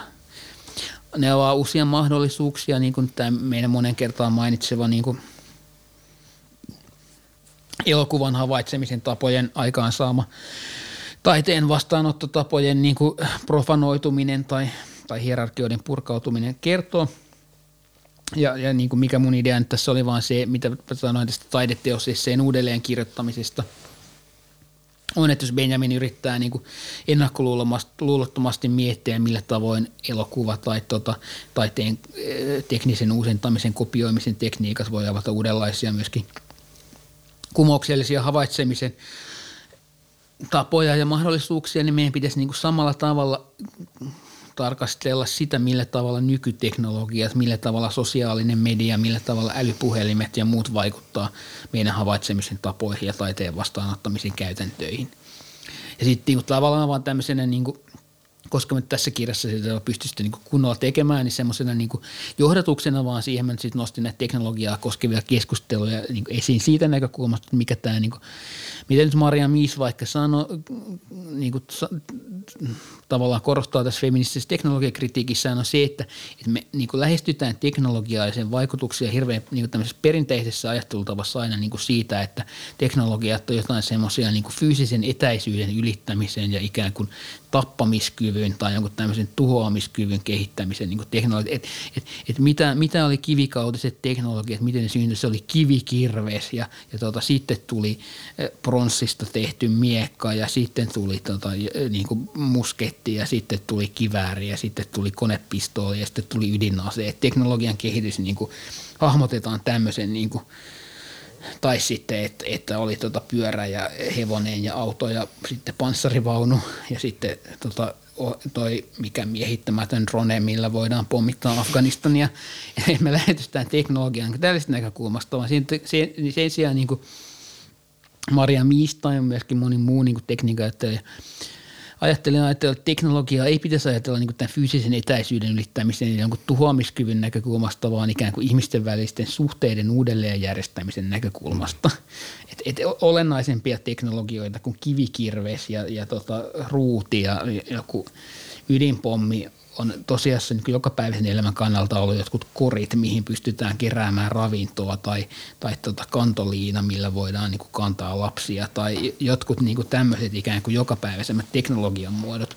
Tämä on vain niin johdatus, mitä mä ajattelen, että mi, miten niin jonkun kännykän tai älypuhelimen tai muun niin kuin merkitystäkään ei pitäisi ajatella vaan semmoista näkökulmasta, että miten se antaa meidän niin kuin puhua bisnespuheluita maapallon toisella puolella olevien kanssa tai jotain muuta, vaan siitä, että miten se muuttaa konkreettisesti meidän tavallaan jokapäiväisen elämän muotoja ja havaitsemisen tapoja. Ja, ja niin kuin sit miettin niin kuin siltä monelta kannalta, että okei me käydään niin kuin keskusteluja jostain tämmöisistä, että tota, miten jatkuva joku selfieiden ottaminen tai muu niin kuin vaikuttaa meihin. Että se, se, okei, mä ymmärrän, että se on totta kai niin kuin sillä tavalla, voidaan havaita negatiivisia vaikutuksia sillä, että sä jotenkin jatkuvasti tarkkailet itseään ulkoa päin, minkälaisen brändin mä nyt niin muodostan, minkä, miltä, mä näytän, miltä mä näytän toisten silmissä. Ja se, niin sä koko ajan kilpailet niin toisia vastaan siltä, että kuka rakentaa itselleen niin kuin –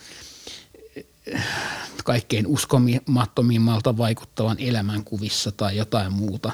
Ja sä oot koko ajan kilpailemassa toisiaan vastaan sekä sillä, että, että vietänkö mä hillitöntä luksuselämää, että sitten kilpailemassa vielä vähän silläkin, että jos mä nyt julkaisen jonkun e, e, tota, tämmöisen pehmentävän e, kuvan, jolla luon itsestäni inhimillisen vaikutelman, niin silloinkin sä oot aina niin kuin kehittämässä sitä omaa brändiä, että, että mä pystyn sisäistämään tämän niin kuin jotenkin pehmeämmätkin elämänmuodot osaksi tätä loistavaa brändiä, niin, niin okei, tämä on selvää, että, että tämä niin kuin lisää tietyssä mielessä niin kuin vahvistaa tämmöistä niin kuin ikään kuin yksilöllisen subjektiivisuuden ajatusta, ja sitten meidän pitää koko ajan kilpailla toisia vastaan.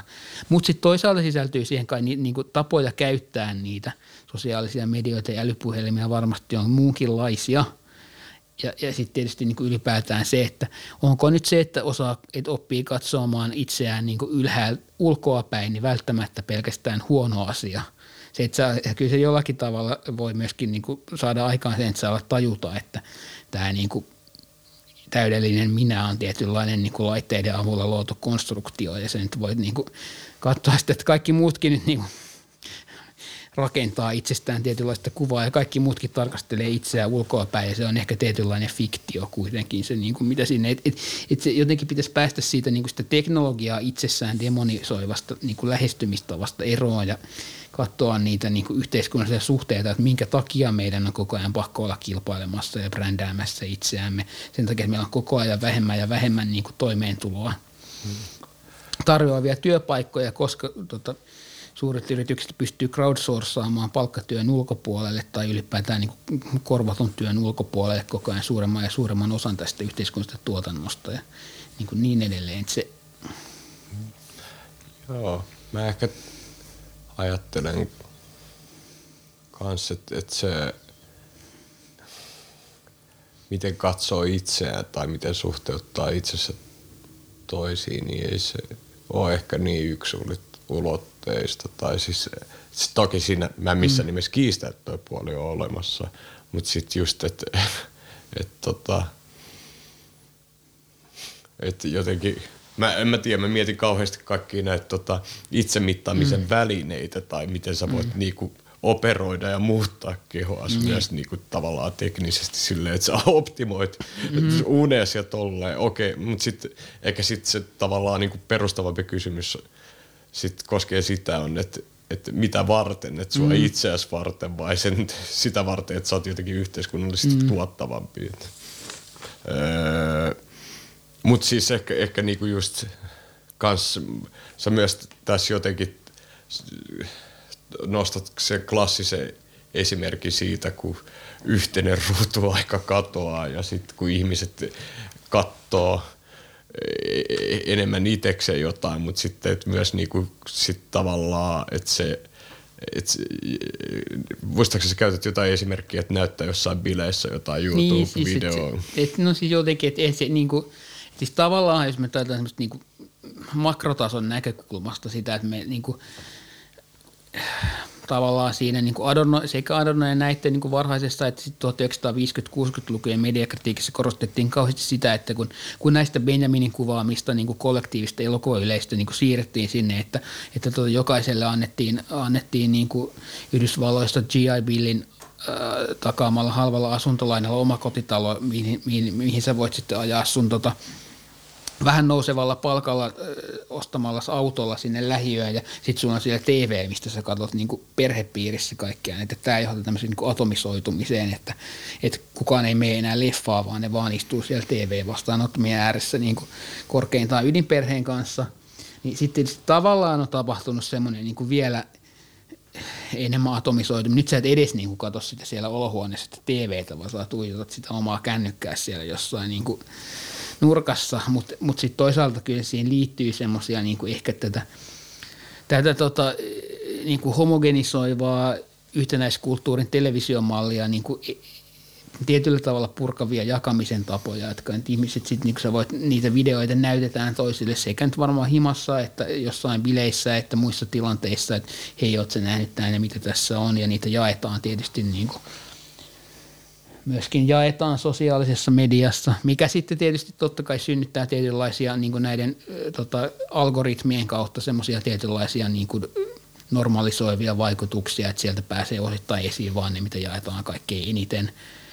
Mutta se nyt tietysti liittyy nimenomaan näiden teknologioiden niin yhteiskunnallisen organisoimisen tapoihin, näihin algoritmeihin, eikä niin siihen, että, että mitä ihmiset tekee ja tietysti niitäkin niin kuin voidaan purkaa just sillä tavalla, että sä jaat sen vaan jollekin tietylle ihmiselle tai oikeasti näytät sitä jossain niin kuin konkreettisessa tilanteessa jollekin tai jotain muuta.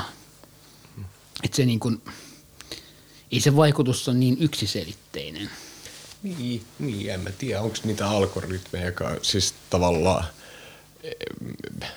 mä se mitä ne tekee, siis onko niitäkään turha demonisoida siis, että jos, mm. jos sä tähtäät uusia vasta rinnan mahdollisuuksiin, niin eikö niiden pitäisi tavallaan toimia loogisesti sille, että ne myös niinku heittää sun YouTube-etusivulle niin. jotain niinku se mahdollisuuksia.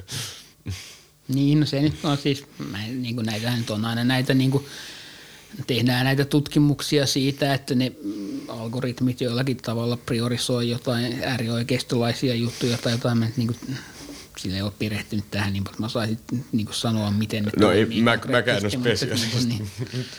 mutta tota, joo, ei, mulla ei ole tullut ainakaan hirveästi edes Jordan Peterson videoita. tota, öö, öö, tota, kysymys hoivasta ja sen öö, suhteesta yhteiskunnalliseen liikehdintään ja se edellytyksiä.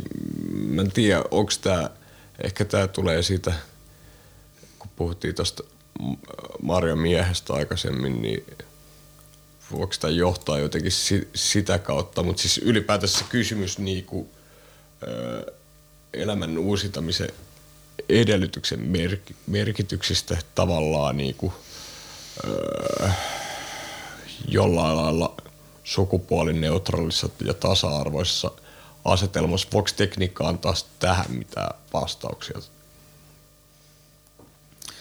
Mitä se tekniikka siihen, se mistä tämän tulee tämän kirjaan, on se, että, että tota, Brehtin niin kuin Maxim Gorkin romaanin puolelta tekevä näytelmä Die Mutter on semmoinen, joka niin kuin, kaikista Brehtin näytelmistä kaikkein suorimmin niin kuin, oli yhteydessä tällaisiin niin kuin Berliinin, Weimarin Berliinin niin kuin proletaarisiin näytelmäkerhoihin ja tavallaan niin semmoinen, joka se teki suoraan tämmöisille niin kuin, kun tietysti Weimarin tasavallan niin kuin, työläiset asu helvetin ahtaissa asunnoissa niin kuin seitsemän ihmistä samassa yksiössä ja sulla ei ollut kotona mitään tilaa ja piti kehittää jonkinlaisia jokapäiväisen elämän niin kuin viettämisen tiloja johonkin kodin ulkopuolelle. Sitten oli paljon tämmöisiä kommunistisen puolueen lähellä olevia niin kuin kerhoissa työläiset esitti tavallaan hyvin tämmöisille pelkistetyillä niin kuin tavallaan brehtiläisiä menetelmiä muodostavilla näyttelemistavoilla ihan siksi, että niillä ei ollut mitään psykologisen näyttelemisen koulutusta, niin tällaisia näytelmiä. Yksi, jonka Brecht tavallaan niin teki vähän tällaisia varten ja joka nimenomaan niin innosti näitä, näitä tota, Berliinin niin työläisiä kaikki eniten oli tämä Gorkin näytelmä Die Mutter, joka, jossa niin kyse on tämmöisestä venäläisen vallankumouksellisen tota, äidistä ja tästä, tästä sen pojasta Pavel Lassovista, jossa niin tämä äiti on ensin sille vallankumouksellisen kauhean, niin kuin, että älä nyt, älä nyt, että mä oon huolissaan susta, että, että sun pitää nyt lopettaa tämä vallankumouksellinen toiminta tai sä niin kuolet ja mä en ole, että sä kuolet. Mutta se alkaa vähitellen, kun se alkaa nähdä, mitä sen ympärillä tapahtuu, on se, että tämä on vaan niin, niin kauheata tämä niin elämä tässä – saarin Venäjässä, että ei täällä kukaan pysty niin kuin elämään.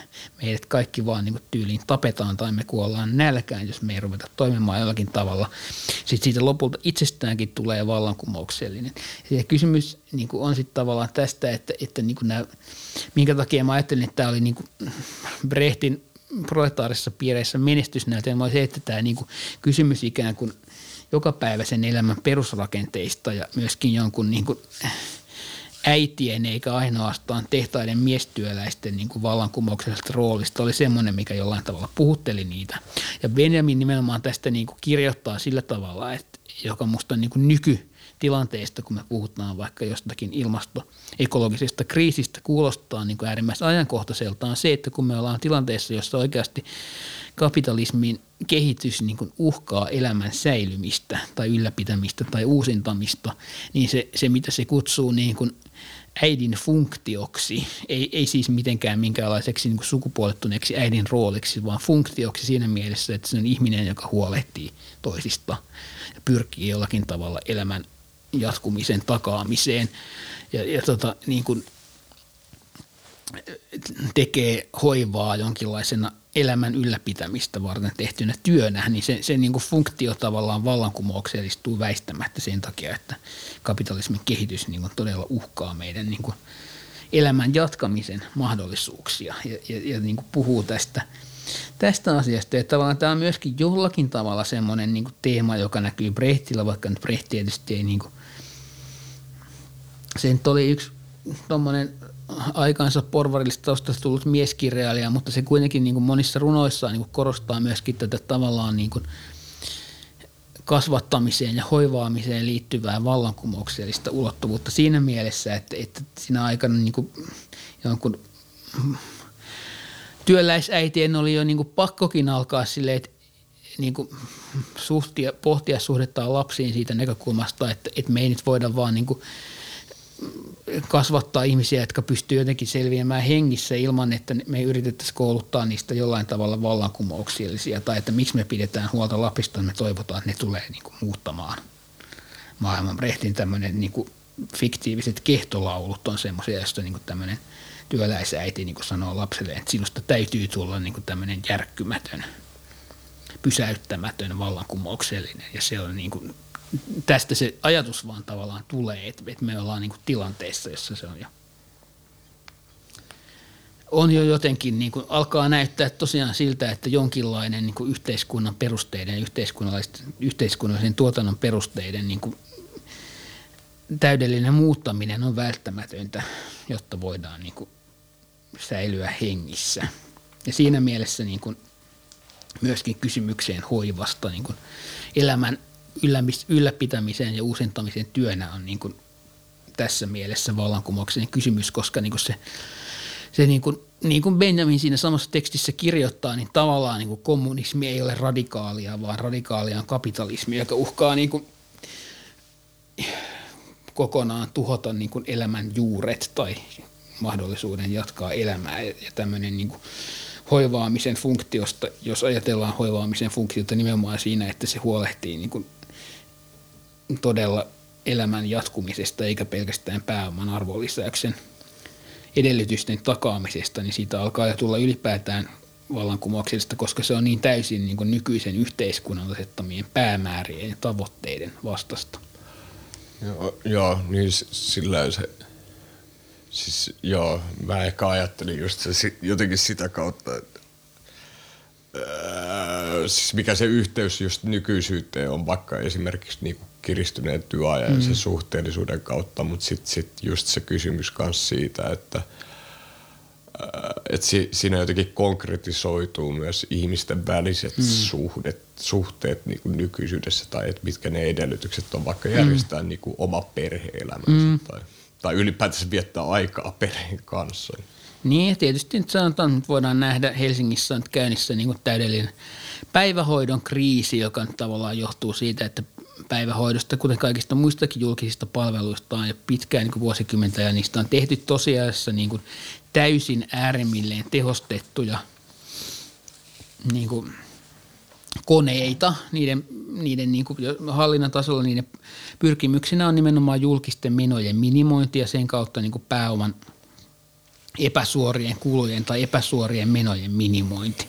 Tällaisessa tilanteessa me nähdään, että julkinen päivähoito ei niin vaan oikein suoriudu tehtävistä. Se on täydellinen kaos, hoitajia on liian vähän, ne vaihtuu koko ajan ja tulee jatkuvasti näitä niin skandaaleja. Et, et lapsia joudutaan hakemaan sieltä liian aikaisin, koska siellä on hoitajia ja lapsia pahoinpidellään ja se on niin täysin täydellisessä kaauksessa. Ja, ja tässä tapauksessa niin tämä julkinen sektori ei ole tavallaan millään tavalla sen kapitalistisen työn järjestämisen tavan ulkopuolella, kun niin kuin esimerkiksi Helsingissäkin vasemmisto, vasemmisto niin kuin tavallaan ideologisesti on hirttäytynyt tähän, että julkinen sektori on hyvä, vaikka se on jo niin kuin aikaa sitten niin kuin tehostettu täysin niin, että se minimoisi niin kuin pääoman verorasituksen tai epäsuorat kustannukset ja tosiasiassa toimii niin kuin ehkä vielä tehostetummin välillä kuin yksityinen sektori, niin se ei vaan millään tavalla, niin kuin, ei se julkinen sektori toimi minkään hoivan logiikan tai tämmöisen niin kuin ikään kuin lasten parhaan mukaisesti, vaan se toimii täysin niin kuin nimenomaan kulujen minimoimisen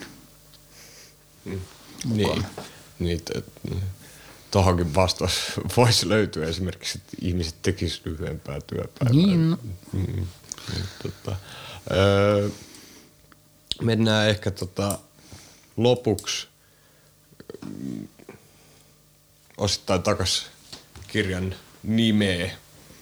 Öö, me ollaan ehkä suhte- suhteellisesti tavallaan kirjan varsinaiseen sisältöön puhuttu liikaakin tästä niin kuin yleisöosallisuudesta, mutta tota, ehkä on hyvä niin kuin alleviivata sitä ajatusta mun mielestä sulla siinä, että, että mikä se yleisön osallisuus on sen esityksen mahdollistajan. Tai, tai jossa, siis eikä nyt pelkästään tarvitse puhua osallistavasta esitystaiteesta, vaan niin kuin ylipäätänsä nykytaiteesta laajemmassakin mielessä. Siis meillä on monenlaisia esimerkkejä, niin kuin, miten se yleisö mahdollistaa ylipäätänsä taideteos tapahtuu. Mutta sitten sit just ehkä se tavallaan kysymys on sitten jollain lailla sen yleisön tunnustuksesta tai roolista osana sitä tuotantoa. Öö, ja mä ehkä ajattelen, että, mm, että sun kirjassa on paljon eväitä ja mahdollisuuksia pohtia yleisö- ja tekijyyden välistä suhdetta niin kuin nimenomaan poliittisen muutoksen ja yhteiskunnallisuuden kautta.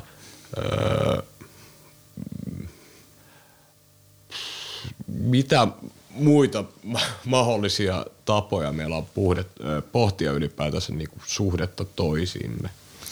Niin ehkä jos nyt tätä lähestyy tästä taiteen kysymyksestä, se mitä mä tuossa kirjassa korostan on se, mikä on musta Brehtin ja, ja tuota Benjaminin ja sitten toisaalta myöskin tämmöisten tiettyjen tota, epäortodoksisten neuvostomarksilaisten kirjallisuuden tutkijoiden, kuten Valentin Voloshinovin tai ajatus tai monien muiden niin kuin ikään kuin 1900-luvun jälkipuoliskon kokeellisten taiteilijoiden ajatus on korostaa sitä niin kuin kaiken esityksen, kaiken inhimillisen tota, kielen käytön ja kaikkien lausumien ja, ja ylipäätään sen niin kuin vuorovaikutuksen aina dialogista luonnetta siinä mielessä, että siinä ei niin kuin ole tavallaan toisistaan riippumattomia yksilöitä ja tietyssä mielessä nämä suhteet, relaatiot tulee aina ennen niitä yksilöitä. Että mikä tahansa esity, jokaisen esityksen niin kuin rakentumisessa sen yleisen osallisuus ja gestus on aina väistämättä läsnä. Meillä ei ole olemassa mitään taideteosta ilman yleisön osallistumista.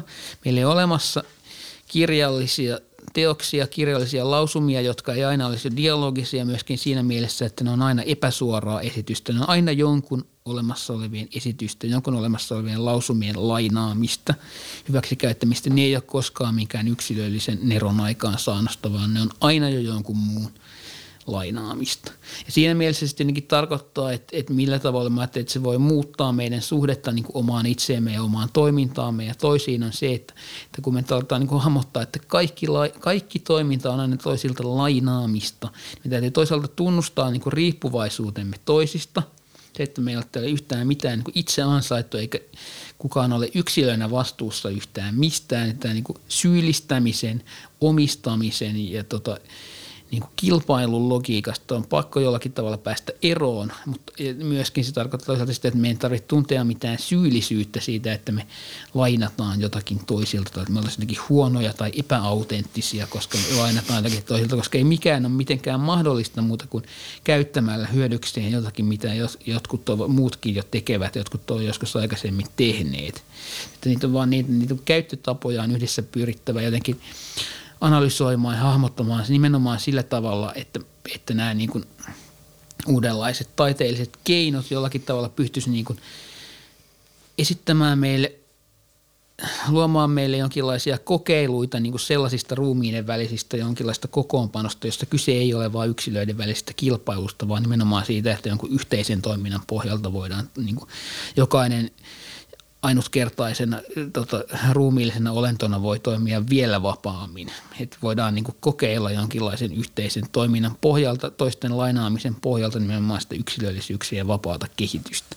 Tämä on semmoinen, mitä niin mä ajattelen ja minkä mä näen niin Brehtin tai Benjaminin myöskin ajattelevan olevan tavallaan se niin estetiikan politisoimisen keskeinen kysymys. Että et, et aletaan niin muuttaa havaitsemisen tapoja niin, että – tämä jatkuva keskinäinen kilpaileminen ja, ja tota, kaiken panostaminen vaan siihen, että miten minä yksilönä nyt olen parempi kuin joku toinen näyttää, alkaa näyttää niin kuin ihan omituiselta toiminnalta. Että miten helvetissä me ollaan kukaan koskaan niin kuin suostuttu siihen ja miten kukaan voi niin kuin suostua siihen – ei, ei sen sijaan, että kysyttäisiin jotenkin, että, että tota, miksi nyt meillä on niin paljon masentuneita ihmisiä tässä tota kilpailuyhteiskunnassa. Ei syytä sille, vaan kysytään pikemminkin, että miten helvetissä kaikki ei ole koko ajan täysin masentuneita, kun meidät koko ajan pakotetaan kilpailemaan keskenään. Että et, et tämä on niin, niin outoa, että, että miten tätä on niin kukaan, miten kukaan niin voi suostua koko ajan tekemään jotain saatana ansioluetteloita. Ja tota, niin kuin sen sijaan alkaa niin kuin jotenkin tuoda esiin niitä, niitä tota, että on olemassa myöskin sellaisia havaitsemisen, sellaisia elämisen tapoja, jotka ei rakennu pelkästään tälle individualistiselle, kapitalistiselle kilpailulle, vaan sille, että voidaan tosiassa toimia myöskin tuottavammin, vapaammin, luoda tilaa yksilöllisyyksien vapaalle kehitykselle, jos, pyrit, jos niin kuin, talouden ja yhteiskunnan päämääriä ei järjestetä, vaan pääoman arvonlisäykseen ja tota, pääoman palveluksessa työskentelevien keskinään kilpailevien yksilöiden näkökulmasta, vaan jonkinlaisen yhteisen elämän ylläpitämisen näkökulmasta. Miten tämän keskustelun jälkeen me luovutaan niin kuin omista omaperäisyyteen tähtäävistä ideoistamme? Ei niistä omaperäisyyteen tähtävistä ideoista pitää vaan tajuta, että me ollaan vielä omaperäisempiä, jos me luovutaan koko ajan sitä yrittämästä esittää jotain semmoista niin, super, me, niin kuin toisia parempaa yksilöä, jotka itse asiassa kaikki koko ajan onkin vaan täysin jonkun tietynlaisen konvention niin kuin mukaisia. Se, se niin kuin yksilöllisyys, mikä kuitenkin mikä näkyy jossakin tuolla niin kuin työmarkkinoilla, niin se on oikeastaan täysin konventionaalista. Sun pitää seurata jotain semmoista niin kuin konventionaalista ideaalimallia jostain niin kuin triathlon triatlonia harrastavasta tota, yrittäjästä, joka mm, niin kuin, mm, nyt koko ajan launchaa jotain uusia niin kuin hämäriä palveluita. Et se, siis, et ei, se, niin kuin, ei se ole mitään omaperäisyyttä. Paljon omaperäisempää on pystyä muuttamaan yhteiskunnallisen toiminnan ehtoja ja luoda jotain uusia mahdollisuuksia. Mä, mä, mä menen tekemään CV-luetteloni ihan uudelleen nyt. Kiitti.